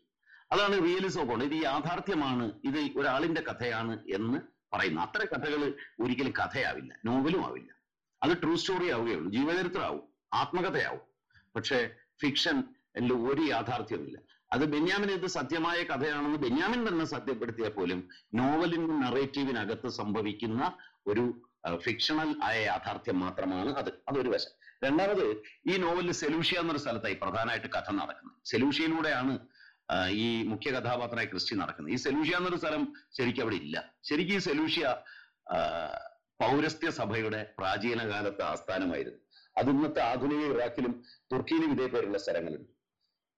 ആ സെലൂഷ്യയാണ് ബെന്യാമിൻ വളരെ ബുദ്ധിപരമായിട്ട് എഴുതി ഈ പൗരസ്ത്യ പാരമ്പര്യം സൂചിപ്പിക്കുന്നതിന് വേണ്ടി വളരെ ായിട്ട് ഈ ഡീഗോ ഗാർഷ്യ കൊണ്ടുപോയിക്ക് പോലും ആ ഇരട്ടയുടെ, നേരത്തെ പറഞ്ഞ ഒരു ഡബിൾ സ്വഭാവം ഉണ്ടല്ലോ, ഇരട്ട അത്തരം പ്രതിഫലിപ്പിക്കുന്ന ഇരട്ടകളുടെ സ്വഭാവമുണ്ട് എല്ലാ സ്ഥലം ഒരു നോവലിനുള്ളിൽ. ഇപ്പം ശ്രീജന്റെ കാര്യം സാർ പറഞ്ഞു. ഈ സാഹിത്യ നിരൂപകരിൽ ശുദ്ധ അസംബന്ധം പറയുന്ന ഒരു സാഹിത്യ നിരൂപകനായിട്ടാണ് ഞാൻ എല്ലാ കാലത്തും ശ്രീജനെ കരുതിയിട്ടുള്ളത്. കാരണം അദ്ദേഹം ഇത്തരത്തിൽ എന്താണ് അദ്ദേഹം ഉന്നയിക്കുന്ന ആരോപണങ്ങളിൽ പ്രധാനപ്പെട്ട ഒന്നെന്ന് പറയുന്നത് ഡീഗോ ഗാർഷ്യയിൽ ഇപ്പൊ സാറ് പറയുന്നത് പോലെ യഥാർത്ഥ കാര്യങ്ങളല്ല പറയുന്നത്. ഡീഗോ ഗാർഷ്യയിൽ ഇല്ലാത്ത കാര്യങ്ങളാണ് ബെന്യാമിൻ ഈ നോവൽ ഉടനീളം പറയുന്നത്. ചരിത്രത്തെ വഞ്ചിക്കലാണ്, മനുഷ്യരെ വഞ്ചിക്കലാണ് എന്നാണ് പറയുന്നത്. ഇദ്ദേഹം കസാക്കിന്റെ ഇതിഹാസം വായിച്ചിട്ട് പാലക്കാട്ട് തറസാറ്റിൽ പോയിട്ട് അയ്യോ അവിടെ ഇല്ലാത്തതാണ് എന്ന് പറയുമോ എന്ന് എനിക്ക് അറിഞ്ഞുകൂടാ. അല്ലെങ്കിൽ മയ്യരിപ്പുഴയുടെ തീരങ്ങൾ വായിച്ചിട്ട് മാഹിയിൽ പോയിട്ട് അയ്യോ ഈ എമ്മുകുന്ദൻ എഴുതി വെച്ചതെല്ലാം പൊട്ടത്തരമാണ് എന്ന്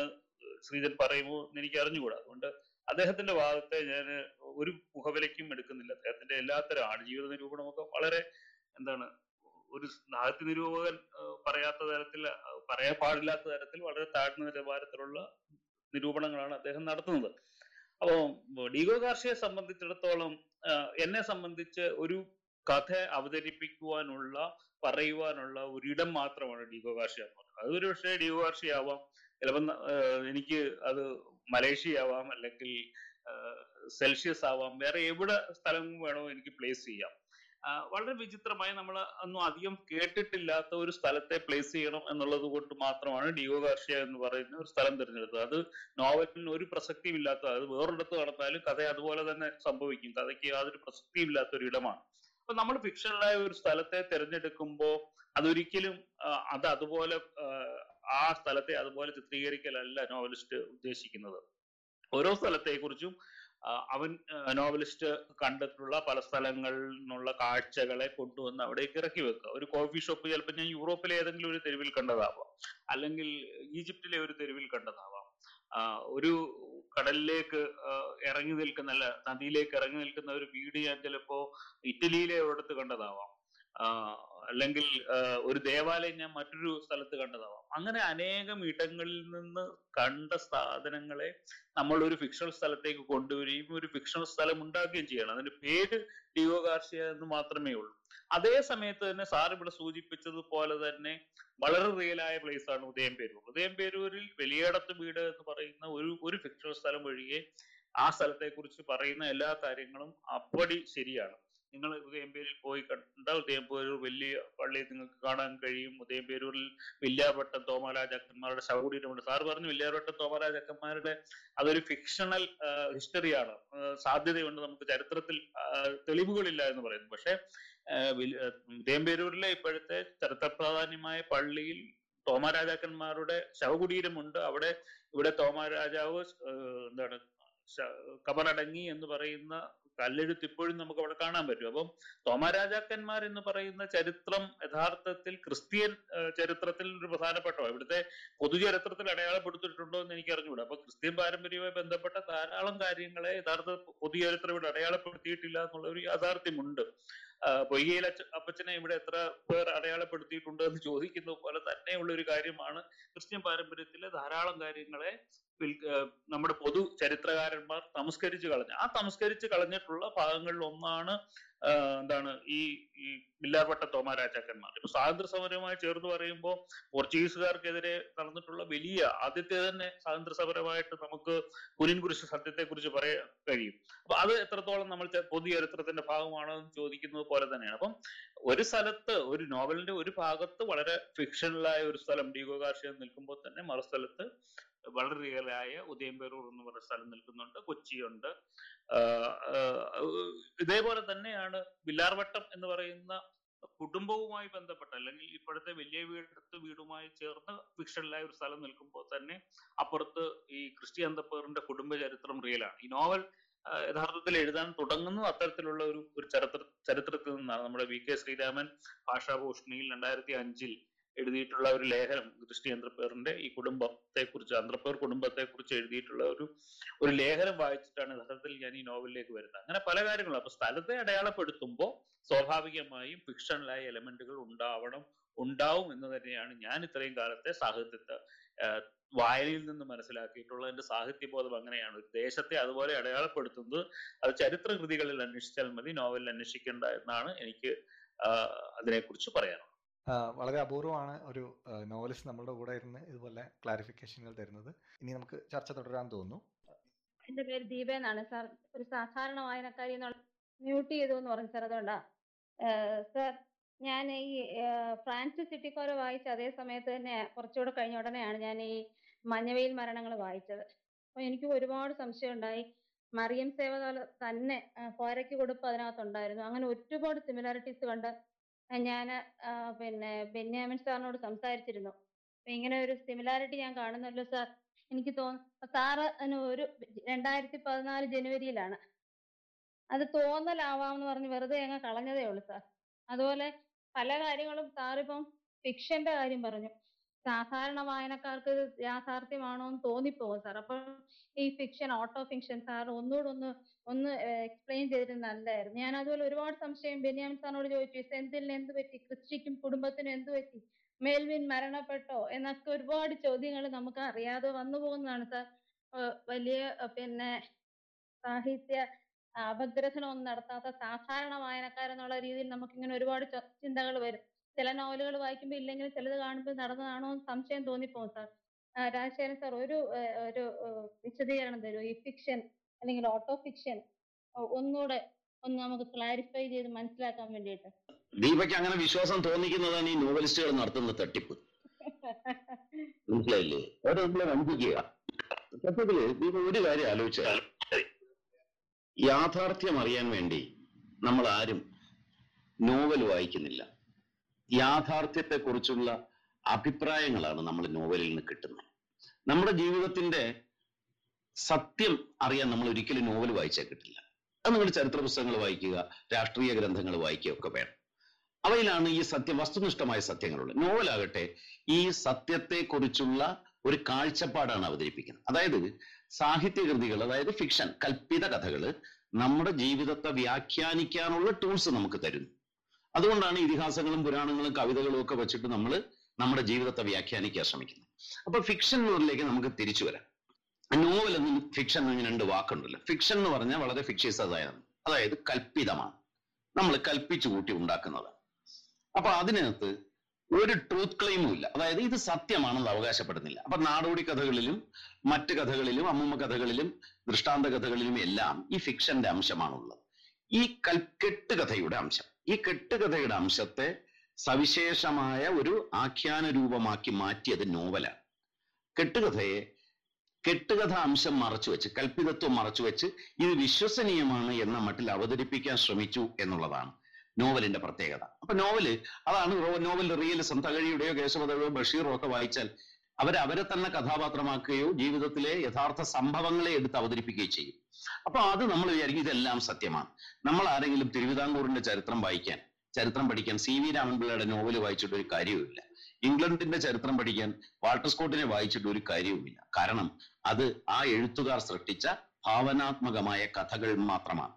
അതിനകത്തുള്ള സ്ഥലങ്ങൾ പോലും, ബെന്യാമിൻ പറയുന്ന സ്ഥലമില്ലേ, ഈ ഉദയംപേരൂർ അവിടെ ഉണ്ട്. പക്ഷെ കഥയിലെ ഉദയംപേരൂരും യഥാർത്ഥ ജീവിതത്തിലെ ഉദയംപേരൂരും രണ്ടാണ്. കഥയിൽ ഫിക്ഷണൽ സ്പേസ് എന്ന് പറഞ്ഞ സാധനം, ആ ഫിക്ഷണൽ സ്പേസിൽ നടക്കുന്ന മനുഷ്യർ കഥാകൃത്ത് സൃഷ്ടിച്ച കഥാപാത്രങ്ങൾ മാത്രമാണ്. അവർക്ക് വ്യത്യസ്തങ്ങളായ അഭിപ്രായങ്ങളുണ്ട്, അത് നോവലിസ്റ്റിന്റെ അഭിപ്രായം ആവണമെന്നില്ല. അപ്പോൾ ആ കഥാത്മകത്വമാണ് നോവലിന്റെ ഏറ്റവും വലിയ പ്രത്യേകത. റിയലിസം എപ്പോഴും ഒരു ട്രൂത്ത് ക്ലെയിം പറയും, ഇത് സത്യമാണ് എന്ന് നിങ്ങളെ തോന്നിപ്പിക്കാൻ ശ്രമിക്കും, അത് റെഫറൻസ് കൊടുക്കും. അപ്പോൾ തകഴിയുടെ കയറ് വായിച്ചാൽ നിങ്ങൾക്ക് പുന്നപ്ര വയലാർ സമരത്തെക്കുറിച്ച് അതിനകത്ത് വായിക്കാം, ബഷീർ വായിച്ച സ്വാതന്ത്ര്യ സമരകാലത്ത് ജയിൽ ജീവിതത്തെക്കുറിച്ച് വായിക്കാം. ഇത് എം ടിയുടെ അസുരവിത്ത് വായിച്ചാൽ കേരളത്തിലെ 40കളിലുണ്ടായ വലിയ കോളറാബാധയെക്കുറിച്ച് നിങ്ങൾക്ക് വായിക്കാം. തോട്ടിയുടെ മകനില് തിരുവിതാംകൂറിൽ ഉണ്ടായിട്ടുള്ള വലിയ കോളറാബാധകളുടെ ചരിത്രം രേഖപ്പെടുത്തിയിട്ടുണ്ട്. പക്ഷേ അവയെല്ലാം യാഥാർത്ഥ്യമാണെന്ന് തോന്നിക്കാൻ നോവൽ എന്ന് പറഞ്ഞ സാഹിത്യരൂപ ലോകത്തുള്ള എല്ലാ ഭാഷയിലെയും നോവലുകൾ ചെയ്യുന്ന ശ്രമമാണ്. ഫിക്ഷണാലിറ്റിയെ മറച്ചുപിടിച്ച്, കൽപ്പിതത്വത്തെ മറച്ചുപിടിച്ച് ഇത് യാഥാർത്ഥ്യമാണ് എന്ന മട്ടിൽ അവതരിപ്പിക്കുന്ന ഒരു രീതിയാണ് നോവലിൻ്റെത്. അപ്പൊ വായനക്കാരത് വിശ്വസിച്ചു പോകും. ഈ കഥാപാത്രം ഉണ്ടോ എന്ന് തേടി പോകും. തസറാക്കിൽ പോയി രവി അവിടെ ജീവിച്ചിരുന്നു നോക്കും. ഓ വി വിജയന്റെ തസറാക്കിൽ ഞാനും ബെന്യാമിനും കൂടെ ഇരുന്നപ്പോൾ ഞങ്ങളുടെ അടുത്ത് തന്നെ ചില അവിടെയുള്ള ജീവിക്കുന്ന മനുഷ്യർ വന്ന് പ്രത്യക്ഷപ്പെട്ടിട്ട് ഈ നോവലിലെ കഥാപാത്രങ്ങൾ ഞങ്ങളാണ് എന്ന് അവകാശപ്പെട്ടതൊക്കെ ഉണ്ട്. അവിടെ കാണാൻ പോകുന്നവരെയൊക്കെ ആളുകൾ പൈസ വാങ്ങാൻ വേണ്ടി ചോദിക്കും. അപ്പൊ ആ വിശ്വസനീയത ഉണ്ടാക്കുന്നത് നോവലിസ്റ്റിന്റെ ഒരു ടെക്നിക് മാത്രമാണ്. നമ്മൾ എപ്പോഴും മനസ്സിലാക്കണം, നോവൽ യാഥാർത്ഥ്യമല്ല, അത് കഥയാണ്, അത് കൽപ്പിത കഥ മാത്രമാണ്. അത് എഴുത്തുകാരന്റെ ഒരു ആഖ്യാനം, ഭാഷയിൽ നടത്തുന്ന ഒരു ആഖ്യാനതന്ത്രം മാത്രമാണ്. ഇത്രയുമാണ് ദീപയോട് എനിക്ക് പറയാനുള്ളത്. എന്റെ ഒരു ചോദ്യത്തിന് ഇതിനോടകം ഉത്തരം കിട്ടി. ഇനി മറ്റൊരു ചെറിയ ചോദ്യം ഉണ്ടായിരുന്നത് രാജശേഖരൻ എന്ന നിരൂപകനിലാണ്. ഈ ഉദയംപേരൂരിലെ ക്രൈസ്തവ ചരിത്രം എടുത്ത് പരിശോധിക്കാൻ നേരത്തെ അവിടെയുള്ള ഒരു പിളർപ്പുണ്ടായത് ഒരു കാരണം, പല കാരണങ്ങൾ, ഒരു കാരണം ചൂണ്ടിക്കാണിച്ചത് ഈ മറിയാമിന്റെ വിശ്വാസ, മറിയാമിനെ കുറിച്ചുള്ള കാഴ്ചപ്പാടിനെ സംബന്ധിച്ച്. അതിൽ പഴയ വിശ്വാസം എൻ്റെ അറിവ് ശരിയാണെങ്കിൽ ഈ പഴയ സൂര്യൻ വിശ്വാസപ്രകാരം അവര് മറിയാമിനെ ദേവമാതാവായിട്ട് തന്നെയാണ് കാണുന്നതെന്നാണ്. അത് അവരുടെ ആരാധനാക്രമത്തിൽ തന്നെ മറിയാമിനെ ദേവമാതാവെന്ന് എല്ലായ്പ്പോഴും പഠിപ്പിച്ചവനായ സേവിയറോസ് എന്ന് പറഞ്ഞിട്ട് മാർ സേവിയറോസിനെ ഓർക്കാറുണ്ട്. അതുകൊണ്ട് തന്നെ ഒരുപക്ഷെ എന്താ ഈ മറിയം സേവകർ എന്ന പഴയ വിശ്വാസികൾ മറിയം സേവകരായിട്ട് വന്നതിൽ ഒരു ഐറണി കാണേണ്ടതില്ല എന്നുള്ളൊരു ഒരു കൗണ്ടർ ആർഗ്യുമെന്റ് പോലെയാണ് എനിക്ക് തോന്നുന്നത്. ക്രിസ്തവ ഈ സഭയുടെ നെസ്തോറിയൻ ഹെറസിയുടെ ചരിത്രത്തില് അങ്ങനെ അല്ല അത് പറയുന്നത്. കാരണം കന്യാമാതാവ് തിയോതോക്കോസിനെ ദൈവമാതാവായി അംഗീകരിക്കുന്നില്ല. മറിയത്തിന്റെ സ്ഥാനത്തെ നിഷേധിക്കുകയല്ല, ദൈവമാതാവല്ല. ലോഗോസ് ആവേശിച്ചതിന് ശേഷമുള്ള ആൾ മാത്രമാണ് യേശുവിന്റെ ദൈവത്വം, മറ്റേത് മനുഷ്യത്വമാണ്. അത് ബെന്യാമിൻ നോവലിൽ തന്നെ പറയുന്ന കാര്യമാണ്. ഉദയംപേരൂരിലെ സ്പീക്കർ പറയട്ടെ, ചരിത്രത്തിൽ അങ്ങനെ തന്നെയാണ്. ഈ താങ്കൾ പറയുന്ന വിശ്വാസം എന്ന് പറയുന്നത് എന്താണ്, ഇപ്പോഴത്തെ ഓർത്തഡോക്സ് യാക്കോബായ വിശ്വാസത്തിലുള്ള ഇതാണ്. പക്ഷേ നെസ്തോറിയ വിശ്വാസം അതല്ല. നെസ്തോറിയ വിശ്വാസം ഇതിനു മുൻപുണ്ടായിരുന്നതും ലോകത്തിൽ ഏതാണ്ട് അപ്രസക്തമായി എന്ന് വിചാരിക്കാവുന്ന ഒന്നാണ്. ഇപ്പോഴത്തെ നെസ്തോറിയ വിശ്വാസം എന്ന് വേണമെങ്കിൽ പറയാവുന്ന ഒന്നാണ്. അത് ഇന്ത്യയിൽ ഒരുപക്ഷെ 4-ാം നൂറ്റാണ്ട് മുതൽ 5-ാം നൂറ്റാണ്ട് വരെ ഇന്ത്യയിൽ നിലനിന്നിരുന്നത് നെസ്തോറിയ പാരമ്പര്യമായിരുന്നു എന്നാണ് ഇപ്പൊ ചരിത്രകാരന്മാര് വളരെ സൂക്ഷ്മമായ പഠനങ്ങൾ നടത്തിയിട്ട് കണ്ടുപിടിച്ചത്. ഇപ്പൊ താങ്കൾ പറയുന്നത് എന്ന് പറയുന്നത് പിന്നീടുണ്ടായ യാക്കോബായ വിശ്വാസത്തെ കുറിച്ചാണ്. അവിടെയാണ് ദൈവമാതാവിനെ കൃത്യമായി ദൈവമാതാവെന്ന് അടയാളപ്പെടുത്തുന്ന അല്ലെങ്കിൽ കന്യാ മറിയമ്മനെ അടയാളപ്പെടുത്തുന്നതുണ്ടായത്. നെസ്തോറിയസിനെ സാറ് പറഞ്ഞതുപോലെ തന്നെ സഭ ഇക്കാര്യത്തിൽ മാത്രം നെസ്തോറിയനെ പുറത്താക്കിയായിരുന്നു എന്നുള്ള ഒരു ചരിത്രമുണ്ട്. പക്ഷെ ആ അദ്ദേഹത്തെ പുറത്താക്കുകയും അദ്ദേഹത്തിന്റെ അനുയായികളെ രാജ്യത്ത് നിന്ന്, റോമഹാനത്തിൽ നിന്ന് അടിച്ചോടിക്കുകയും ചെയ്തെങ്കിൽ പോലും അത് കിഴക്കിൽ ഈ പേർഷ്യയിൽ അത് പുഷ്കലമാവുകയും അവിടെ ശക്തി പ്രാപിക്കുകയും അതിന്റെ ഒരു വേരുകൾ എന്താണ് കേരളത്തിൽ ഉണ്ടാവുകയും ചെയ്തു, കേരളവുമായി അടുത്ത ബന്ധമുണ്ടാവുകയും ചെയ്തു എന്നാണ് ചരിത്രത്തിലെ ഒരു ധാരണ. അതാണ് സാറ് പറഞ്ഞതാണ് അതിനകത്ത് കുറച്ചുകൂടെ ശരിയായ നിലപാടെന്നാണ് എനിക്ക് തോന്നുന്നത്. ഒന്ന് ഇടപെട്ടോട്ടെ, സാറാണ് പറയേണ്ടത്. അല്ലാതെ ഈ നെസ്തോറിയൻ വിശ്വാസം ബെന്യാമിന് മുമ്പ് ഈ നെസ്തോറിയൻ ഹെറസിയെ കുറിച്ച് ചർച്ചയുള്ള ഒരു നോവലാണ് ഈ name of the rose. Name of the റോസിൽ ശരിക്ക് നെസ്തോർ പിതാവിനെ കുറിച്ചുള്ള വലിയ ചർച്ചകളും ആ ഹെറസിയെ കുറിച്ചുള്ള ചർച്ചകളും എല്ലാം വിശദമായിട്ടുണ്ട്. മാത്രമല്ല എനിക്ക് തോന്നുന്നത് ഈ നേരത്തെ ബെന്യാമിൻ വളരെ കൃത്യമായിട്ട് ഈ പേർഷി നെസ്തോറിനെ ആന്ത്യോക്യയിൽ നിന്ന് അട്ടിയോടിക്കുകയും അദ്ദേഹത്തെ പെത്രായിലേക്ക് അയച്ചു എന്നാണ് വിശ്വാസം. പെത്രായിലേക്കാണ് അദ്ദേഹത്തെ തടവിലാക്കുകയൊക്കെ ചെയ്തത്.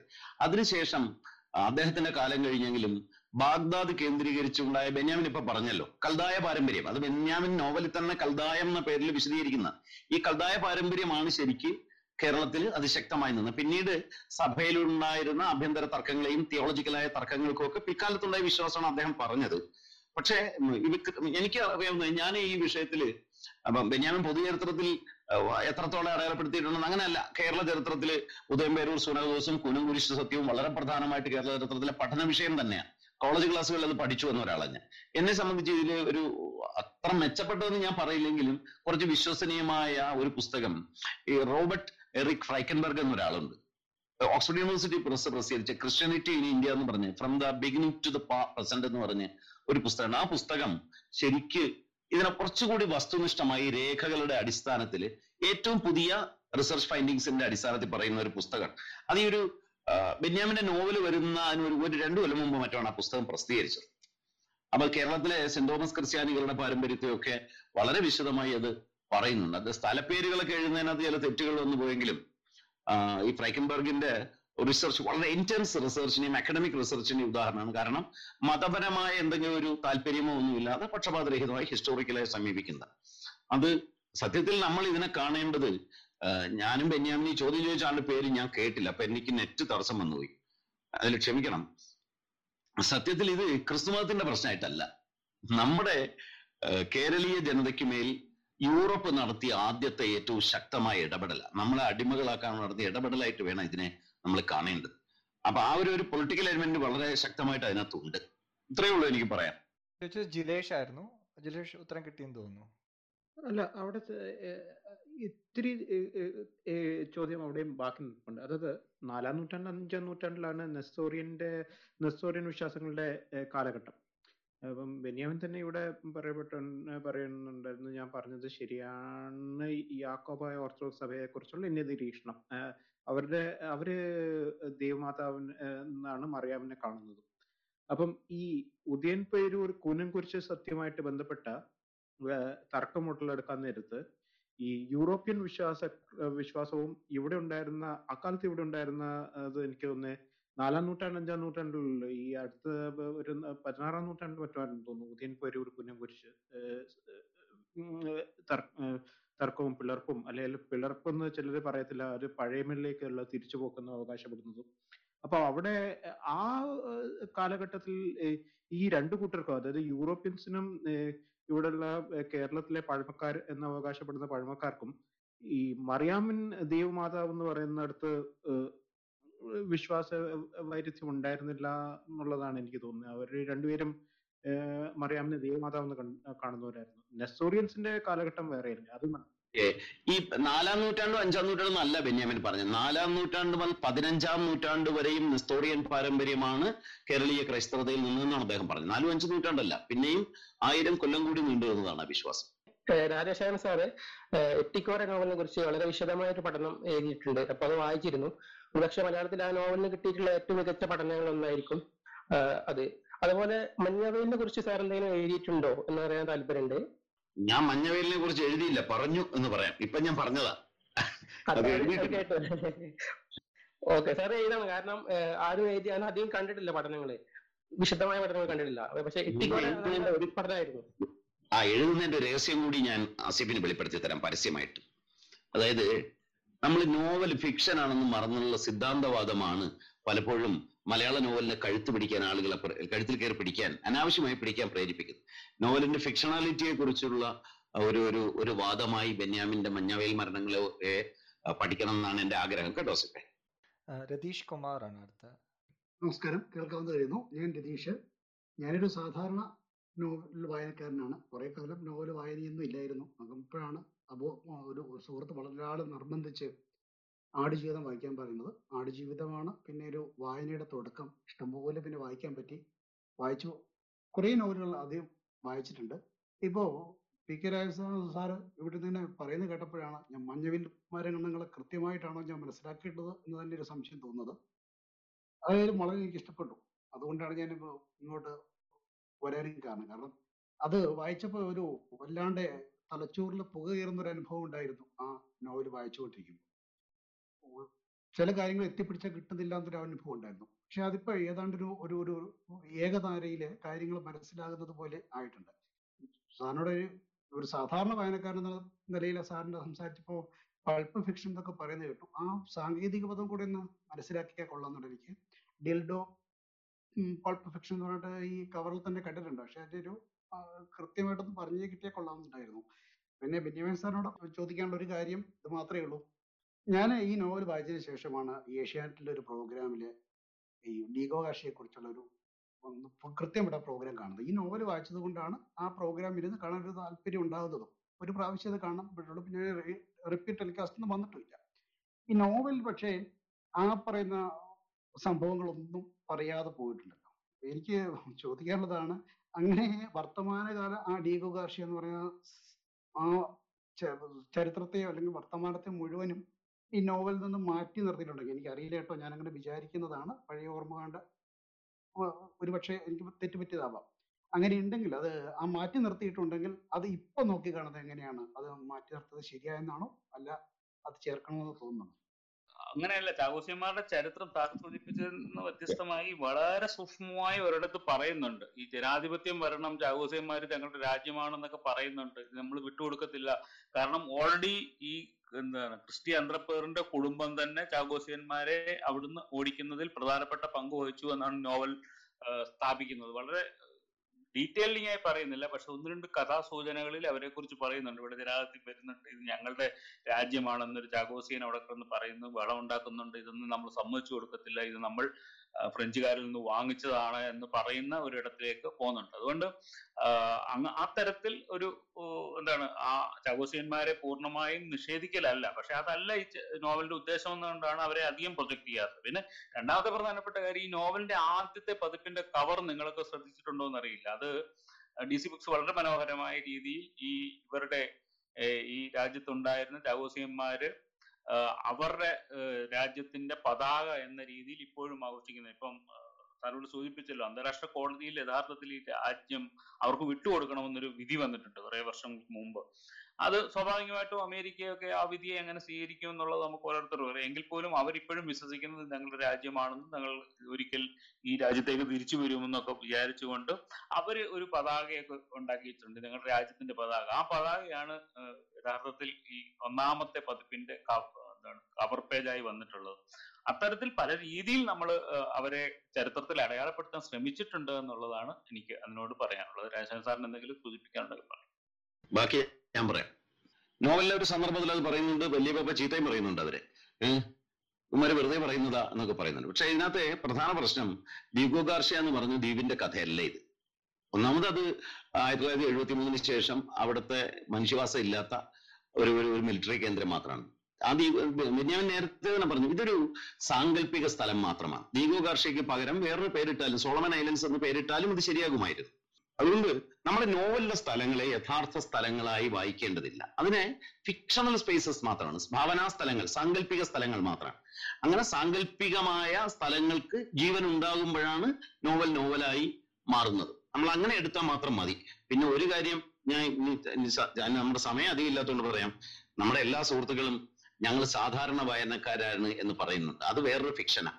സത്യത്തിൽ നിങ്ങൾ ആരും സാധാരണ വായനക്കാരല്ല.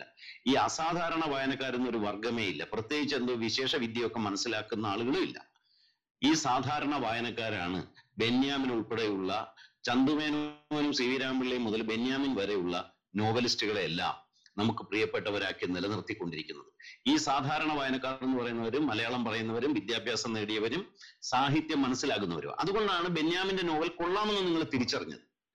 നിങ്ങൾ അതുകൊണ്ട് ഒരു പോട്ട് ബോയിലർ എന്ന് പറയാവുന്ന കലാമൂല്യമൊന്നും ഇല്ലാത്ത ഒരു നോവൽ നല്ലതാണെന്ന് നിങ്ങൾക്ക് തോന്നാത്തത് നിങ്ങൾ മികച്ച വായനക്കാരാണ് എന്നുള്ളത് കൊണ്ടാണ്. അപ്പൊ നിങ്ങൾ ആരും സാധാരണ വായനക്കാരാണ് എന്ന് പറയേണ്ട കാര്യമില്ല. നിങ്ങൾ അസാധാരണ വായനക്കാർ തന്നെയാണ്. ആ ആത്മവിശ്വാസം തന്നെയാണ് നിങ്ങൾ ബെന്യാമിന്റെ എല്ലാ പുസ്തകങ്ങളും എല്ലാവരും വായിച്ചത്. ബെന്യാമിനെ മാത്രമല്ല, നിങ്ങൾ സി വി രാമൻപിള്ളിയും വായിക്കണം. ഇത്രയേ ഉള്ളൂ. വേറൊരു ചോദ്യം, ഈ പൾപ്പ് ഫിക്ഷൻ എന്താണ് എന്നൊന്ന് വിശദീകരിക്കാമോ എന്നുള്ളതാണ്. പൾപ്പ് ഫിക്ഷൻ ഇത്രയേ ഉള്ളൂ. പൾപ്പ് ഫിക്ഷൻ എന്ന് പറഞ്ഞാൽ നമുക്ക് ആകാംക്ഷയും ഉത്കണ്ഠയൊക്കെ രസവും എല്ലാം ഉണ്ടാക്കി കഥ വായിക്കുന്നതോടുകൂടി നമുക്ക് ഒരു ചോദ്യവും പിന്നെ അവശേഷിപ്പിക്കാതെ ആക്കുന്ന, രസിപ്പിക്കാൻ വേണ്ടി മാത്രമുള്ള ഒരു പുസ്തകം. അത് പൾപ്പ് ഫിക്ഷനും ലിറ്റററി ഫിക്ഷനും തിരിച്ചറിയാൻ ഒരു ലിറ്റ്മസ് ടെസ്റ്റ് ഞാൻ പറയാം.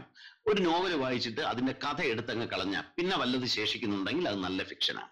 കാരണം ചില നോവലുകൾ ചോദ്യങ്ങൾ ഉന്നയിച്ചുകൊണ്ടേയിരിക്കും, ചോദ്യങ്ങൾ ചോദിക്കും. കഥ വായിച്ചു തീർന്നാലും പല പല ചോദ്യങ്ങൾ നമ്മുടെ മനസ്സിൽ ഉണ്ടാകും.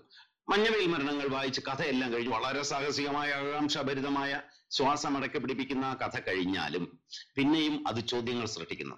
അപ്പൊ പൾപ്പ് ഫിക്ഷൻ ഉദാഹരണത്തിന് ഞാൻ പ്രസിദ്ധ ഒരു പൾപ്പ് ഫിക്ഷൻ നോവല് പറയാം. ഈ പ്രസിദ്ധമായ സിനിമകളുണ്ടല്ലോ, മാഫിയയെ കുറിച്ചുള്ള ഗോഡ് ഫാദർ എന്ന് പറഞ്ഞ മറിയോ പോസോയുടെ നോവൽ ലോകത്തിൽ ഏറ്റവും അധികം വിറ്റ് കഴിഞ്ഞ പൾപ്പ് ഫിക്ഷൻ. അത് ഒരു ഫോർമുല അനുസരിച്ച്, ഫോർമുലൈക് ഫിക്ഷൻ എന്നും അതിനെ പറയാം, ഒരു ഫോർമുല അനുസരിച്ച് വേണ്ടത്ര ചേരുവകൾ ചേർത്തുണ്ടാക്കുന്നത്. ആ കഥ വായിക്കുമ്പോൾ ആകാംക്ഷ കഴിഞ്ഞു, ആ മാഫിയ കുടുംബത്തിന്റെ ചരിത്രം അറിയുന്നു, ഫ്രാൻസിസ് ഫോർഡ് കപ്പോള എഴുതിയ സിനിമയും നമ്മൾ കാണുന്നു. പക്ഷെ പിന്നീട് നമ്മുടെ മനസ്സ് ഒരു ചോദ്യങ്ങളാൽ അലട്ടപ്പെടുന്നില്ല. നമ്മൾ നമ്മുടെ ജീവിതത്തെക്കുറിച്ചും നമ്മുടെ ചരിത്രത്തെക്കുറിച്ചുമുള്ള ഒരുതരം സങ്കീർണതകളും അത് സൃഷ്ടിക്കില്ല. അതാണ് പൾപ്പ് ഫിക്ഷൻ. എന്റെ ഉദ്ദേശം ഇത്രയേ ഉള്ളൂ. നമ്മുടെ തീവണ്ടി യാത്രകളെയോ നമ്മുടെ അസ്വസ്ഥമായ വൈകുന്നേരങ്ങളെയോ ഒക്കെ ആശ്വസിപ്പിക്കാനുള്ള ആശ്വാസ വായനയ്ക്ക് ഉപകരിക്കുന്ന പുസ്തകങ്ങളാണ് പൾപ്പ് ഫിക്ഷൻ എന്ന് പറഞ്ഞ പരിധി വരുന്നത്. അതിന് മോശമാണെന്നും നമ്മൾ തള്ളിക്കളയേണ്ട. അത് ഒരു കുറഞ്ഞ ജാതിയാണെന്ന് പറഞ്ഞ് നീ പടിപ്പുരയ്ക്ക് പുറത്ത് നിന്നേരെ എന്നൊന്നും പറഞ്ഞ് ഒരു ജാതി വ്യവസ്ഥ ഏർപ്പെടുത്തുന്നു. എങ്കിലും അതിനകത്ത് സാഹിതീയത, ലിറ്റററിനെസ് എന്ന് പറഞ്ഞ ക്വാളിറ്റി, നമ്മുടെ ജീവിതത്തെക്കുറിച്ച് ചോദ്യങ്ങൾ ചോദിക്കാൻ നമ്മളെ പ്രേരിപ്പിക്കുന്ന, ജീവിതത്തെക്കുറിച്ചുള്ള ചില തത്വചിന്താപരമായ നിലപാടുകൾ രൂപപ്പെടുത്താൻ നമ്മെ സഹായിക്കുന്ന ആ കൃത്യമായ അംശം, അതാണ് സാഹിതീയത. അത് ആ കൃതികളിലില്ല. ഇതാണ് എന്റെ വ്യത്യാസം. സംസാരിക്കാം. 10 വർഷത്തിന് ശേഷം ഒരു പുസ്തകത്തെ പറ്റി ഗംഭീരമായിട്ട് ഒരു അവതരണം കേട്ടു എന്നുള്ളത് വലിയ സന്തോഷം ഉണ്ടാക്കുന്ന കാര്യമാണ്. രാജശേഖരൻ സാറിനോടാണ് ഒരു ഈ പുസ്തകത്തെ പറ്റിയല്ല, ഇതുമായി ബന്ധപ്പെട്ട ഒരു ചോദ്യം മാത്രമാണ് ചോദിക്കുന്നത്. ഈ കോൺസ്പിറൻസി തിയറി വെച്ചുകൊണ്ടുള്ള നോവലുകൾക്ക് മലയാളത്തിൽ എത്രമാത്രം വരും കാലത്ത് സാധ്യതകളുണ്ട്? ഒരു ചരിത്ര ഗവേഷകൻ എന്നുള്ള നിലയിൽ സാറിന്റെ അഭിപ്രായം കേൾക്കാനായിട്ട് താല്പര്യപ്പെടുന്നു. തിയറിയെ ആളുകൾക്ക് വിശ്വസിക്കാൻ തക്ക സത്യമാണെന്ന മട്ടിൽ അവതരിപ്പിക്കുമ്പോൾ അത് പൾപ്പ് ഫിക്ഷനായി തീരുകയേ ഉള്ളൂ. മറിച്ച് കോൺസ്പിറസി തിയറിയെ ഒരു കലാതന്ത്രമായിട്ട് ഉപയോഗിക്കാൻ കഴിയണം. അത് ഉപയോഗിക്കാൻ കഴിയുന്നു എന്നുള്ളതാണ് മഞ്ഞവേൽ മരണങ്ങളുടെയും ഫ്രാൻസിസ് ഇട്ടിക്കോരുടെയും വിജയം. ഒരു ഉദാഹരണത്തിന് ഞാൻ അതിനോട് പറയാം. ഈ പാരനോയി എന്നൊരു മാനസികമായ വൈകല്യമാണ്, അസുഖമാണ്, ഒരു സ്കിസോഫ്രനിക് അവസ്ഥയാണ്. പക്ഷെ പാരനോയിയെ ഒരു നോവൽ കലാതന്ത്രമായിട്ട് ഉപയോഗിക്കാൻ കഴിയും. ഇപ്പൊ പാരഡി, ആളുകൾ പാരഡി ഗാനങ്ങൾ പാടാറുണ്ടല്ലോ, കളിയാക്കി പാടുന്നു. എന്നാൽ പാരഡിയെയും ഒരു കലാതന്ത്രമായി ഉപയോഗിക്കാൻ കഴിയും. അപ്പൊ അത് ഉദാഹരണത്തിന് മെയ്സൺ ആൻഡ് ഡിക്സൺ എന്ന് പറഞ്ഞ തോമസ് പിഞ്ചന്റെ ഒരു നോവലുണ്ട്. ആ നോവല് മുഴുവൻ 18-ാം നൂറ്റാണ്ടിൽ അമേരിക്കയിൽ നടന്ന സർവേയർമാരുടെ ഭാഷയിലാണ് എഴുതിയിരിക്കുന്നത്. മെയ്സണും ഡിക്സണും നടത്തിയുള്ള പ്രസിദ്ധമായ സർവേ. അത് ആ അന്നത്തെ ആധാരമെഴുത്ത് ഭാഷയെ, അതേപടി ഔദ്യോഗിക രേഖകളുടെ ഭാഷയെ ഒരു കലാതന്ത്രം എന്നുള്ള നിലയിലാണ് അവിടെ ഉപയോഗിക്കുന്നത്. അപ്പൊ കോൺസ്പിറസി തിയറി ഗൂഢാലോചനാ സിദ്ധാന്തങ്ങളെ കലാതന്ത്രമായി ഉപയോഗിക്കുമ്പോഴേ അത്തരം കാര്യങ്ങൾക്ക് നമ്മുടെ നോവൽ സാഹിത്യത്തിലെ പ്രധാനപ്പെട്ട രചനകളായി അവയെ അടയാളപ്പെടുത്താൻ സഹായിക്കും. അതല്ലാതെ അത് സത്യമാണ് എന്ന് നമ്മൾ വിശ്വസിപ്പിക്കാൻ ശ്രമിക്കുമ്പോൾ ആ കൃതികൾ പരാജയപ്പെടുകയേ ഉള്ളൂ. ഇന്നത്തെ നമ്മുടെ അവസാന ചോദ്യം ഋഷികേഷ് ചോദിക്കും. രാജശേഖരൻ സാർ, ബെന്യാമിൻ സാർ, നമസ്കാരം. ഞാൻ ആക്ച്വലി മഞ്ഞവെയിൽ മരണങ്ങൾ വായിച്ചിട്ടുള്ള ഒരാളല്ല. അത് വായിക്കാൻ വേണ്ടിയിട്ട് എനിക്ക് ഈ ചർച്ച വലിയ പ്രചോദനമായിട്ടുണ്ട്. ഞാൻ ഉടനെ തന്നെ വായിക്കുന്നതാണ്. പക്ഷെ ഓൺ ടോപ്പിക് ആയിട്ടുള്ള ഒരു ചോദ്യം തന്നെയാണ് എനിക്ക് ചോദിക്കാനുള്ളത്. രാജശേഖരൻ സാറിന്റെ ഈ ഖാസാറുകളുടെ നിഘണ്ടു എന്ന് പറയുന്ന ഇതിനെ പറ്റിയുള്ള ഒരു പഠനം, സ്വപ്നവേട്ടക്കാരുടെ പുസ്തകം എന്ന് പറയുന്ന ഒരു ലേഖനം വായിച്ച സമയത്ത് അതിൽ നടത്തിയ പല നിരീക്ഷണങ്ങളും ഇവിടെയും ഒരു മറ്റൊരു തരത്തിൽ ആവർത്തിക്കപ്പെട്ടതായിട്ട് എനിക്ക് തോന്നി. അതായത് ഈ പറയുന്ന കൽപ്പിത പുസ്തകങ്ങളുടെ കാര്യങ്ങളെ പറ്റി പറഞ്ഞതാണെങ്കിലും അതുപോലെ ഈ ഈ സ്വപ്നവേട്ടക്കാരുടെ പുസ്തകം എന്ന് പറയുന്ന പഠനത്തിൽ ഒരു ആൺ ലൈബ്രറി, പെൺ ലൈബ്രറി എന്ന് പറയുന്ന ഒരു കൺസെപ്റ്റിനെ പറ്റി സംസാരിക്കുന്നുണ്ട്. അതുപോലെ ഇപ്പൊ ഇവിടെ ആൺ പുസ്തകം, പെൺ പുസ്തകം എന്ന് പറയുന്ന, സോറി, ആൺ ലൈബ്രറി, പെൺ ലൈബ്രറി എന്ന ഇതിലും മറ്റേ പഠനത്തിലെ ആൺ പുസ്തകം, പെൺ പുസ്തകം എന്ന് പറയുന്ന ഒരു ഏരിയ ഒക്കെ സംസാരിച്ചു പോകുന്നുണ്ടായിരുന്നു. അപ്പൊ ആ പഠനവും ഈ പഠനവും തമ്മിൽ ഒരുപാട് സാമ്യതകൾ തോന്നിയത് കൊണ്ട് ചോദിക്കുകയാണ്, അതിന് തമ്മിലുള്ള ഒരു സമാന്തരമായിട്ടുള്ള എന്തെങ്കിലും നിരീക്ഷണം സാറിനുണ്ടോ? അതുകൂടാതെ ഈ പുസ്തകം വായിച്ചിട്ടില്ലാത്ത ഒരാൾ എന്നുള്ള നിലയ്ക്ക് ഈ പറയുന്ന ലൈബ്രറിക്ക് ഒരു ജെൻഡർ അസൈൻ ചെയ്ത് കൊടുത്തതിൽ എന്തെങ്കിലും കൂടുതൽ വിശദീകരണങ്ങളുണ്ടോ എന്നുള്ളതാണ് എന്റെ ചോദ്യം, സാർ. പുസ്തകം വായിക്കാത്ത ഋഷികേശിന്റെ വളരെ ബ്രില്യന്റ് ആയ ചോദ്യമാണ്. ഋഷികേശ്, ഒന്നാമത് ഖസാറുകളുടെ നിഘണ്ടു എന്ന് പറയുന്ന മിലോറത്, സെർബിയൻ നോവലിസ്റ്റായ മിലോറത് പാവിച്ചിന്റെ പുസ്തകത്തിലെ ആൺപുസ്തകവും പെൺപുസ്തകവും ഉണ്ട്. അത് രണ്ട് എഡിഷൻസ് ആണ്, മെയിൽ എഡിഷനും ഫീമെയിൽ എഡിഷനും. ആ മെയിൽ എഡിഷനും ഫീമെയിൽ എഡിഷനും തമ്മിൽ ഒരു പാരഗ്രാഫിന്റെ വ്യത്യാസമേ ഉള്ളൂ. അപ്പോ ആ ആശയം ആണ്, വേണമെങ്കിൽ ആൺ ലൈബ്രറി പെൺ ലൈബ്രറി എന്ന് വേണമെങ്കിൽ പറയാം. പക്ഷേ ബെന്യാമിന്റെ നോവലും ഭാവിച്ചിന്റെ നോവലും തമ്മിൽ യാതൊരു തരം സാമ്യങ്ങളോ പരസ്പര ബന്ധമോ ഇല്ല. ബെന്യാമിൻ ആ നോവൽ വായിച്ചിട്ടുണ്ടെന്ന് തന്നെ ഞാൻ കരുതുന്നില്ല. രണ്ടാമത് അങ്ങനെ ഒരു ഛായാസാമ്യമോ ഒന്നും ഈ നോവലുകൾ തമ്മിലില്ല. ഇനി ഈ ആശയം ഞാൻ ഉപയോഗിച്ചത് ഈ നോവലില് നമ്മുടെ ചർച്ചയില് ഞാൻ ഈ നോവലിനെ സംബന്ധിച്ച് പ്രധാനപ്പെട്ട ഒരു ആർഗ്യുമെന്റ് ഉന്നയിച്ചത് ഇരട്ടകളുടെ ഒരു ഘടനയാണ്. പരസ്പരം പ്രതിഫലിപ്പിക്കുന്ന രണ്ട് കണ്ണാടികളെ കുറിച്ച് ഞാൻ പറഞ്ഞിരുന്നു. അപ്പൊ അത് ഇതിനകത്തെ ഈ ആൺ ലൈബ്രറിയും പെൺ ലൈബ്രറിയും സത്യത്തിൽ മറിയം സേവയുമായി ബന്ധപ്പെട്ട ഒന്നാണ് ഈ വലിയയിടത്ത് ലൈബ്രറി. അതിലെ ഒരു നേരത്തെ ഒരാൾ ഐറണി എന്ന് പറഞ്ഞില്ലേ, ഐറണി എന്ന വാക്കാണ് എനിക്കത് ഇഷ്ടപ്പെട്ടു, ഐറണി എന്നുള്ള യൂസേജ്. ആ വൈരുദ്ധ്യം കൂടി സൂചിപ്പിക്കുന്ന രണ്ട് ലൈബ്രറികളാണ്. മെൽവിൻ എന്ന് പറഞ്ഞ ഈ പെൺകുട്ടിയും കഥാനായകനായ അന്ത്രപ്പേറും തമ്മിലുള്ള ഒരു പ്രേമബന്ധമുണ്ട്. ഈ പ്രേമബന്ധത്തെ കൂടി പ്രതീകവൽക്കരിക്കുന്ന, ചരിത്രവൽക്കരിക്കുന്ന ഒന്നാണ് ഈ രണ്ട് ലൈബ്രറികൾ. അതുകൊണ്ടാണ് ആ ഇരട്ടകളുടെ ഘടന വിശദമാക്കാനാണ് ഞാൻ ആൺ ലൈബ്രറി പെൺ ലൈബ്രറി എന്ന് പ്രയോഗിച്ചത്. നോവലിൽ നോവലിസ്റ്റ് ബെന്യാമിൻ ഒരിക്കലും പ്രയോഗിച്ചിട്ടില്ല അങ്ങനെ ഒരു വാക്ക്. അദ്ദേഹം ഒന്നിനെ ലൈബ്രറി ആയിട്ട് തന്നെ കണക്കാക്കുന്നില്ല.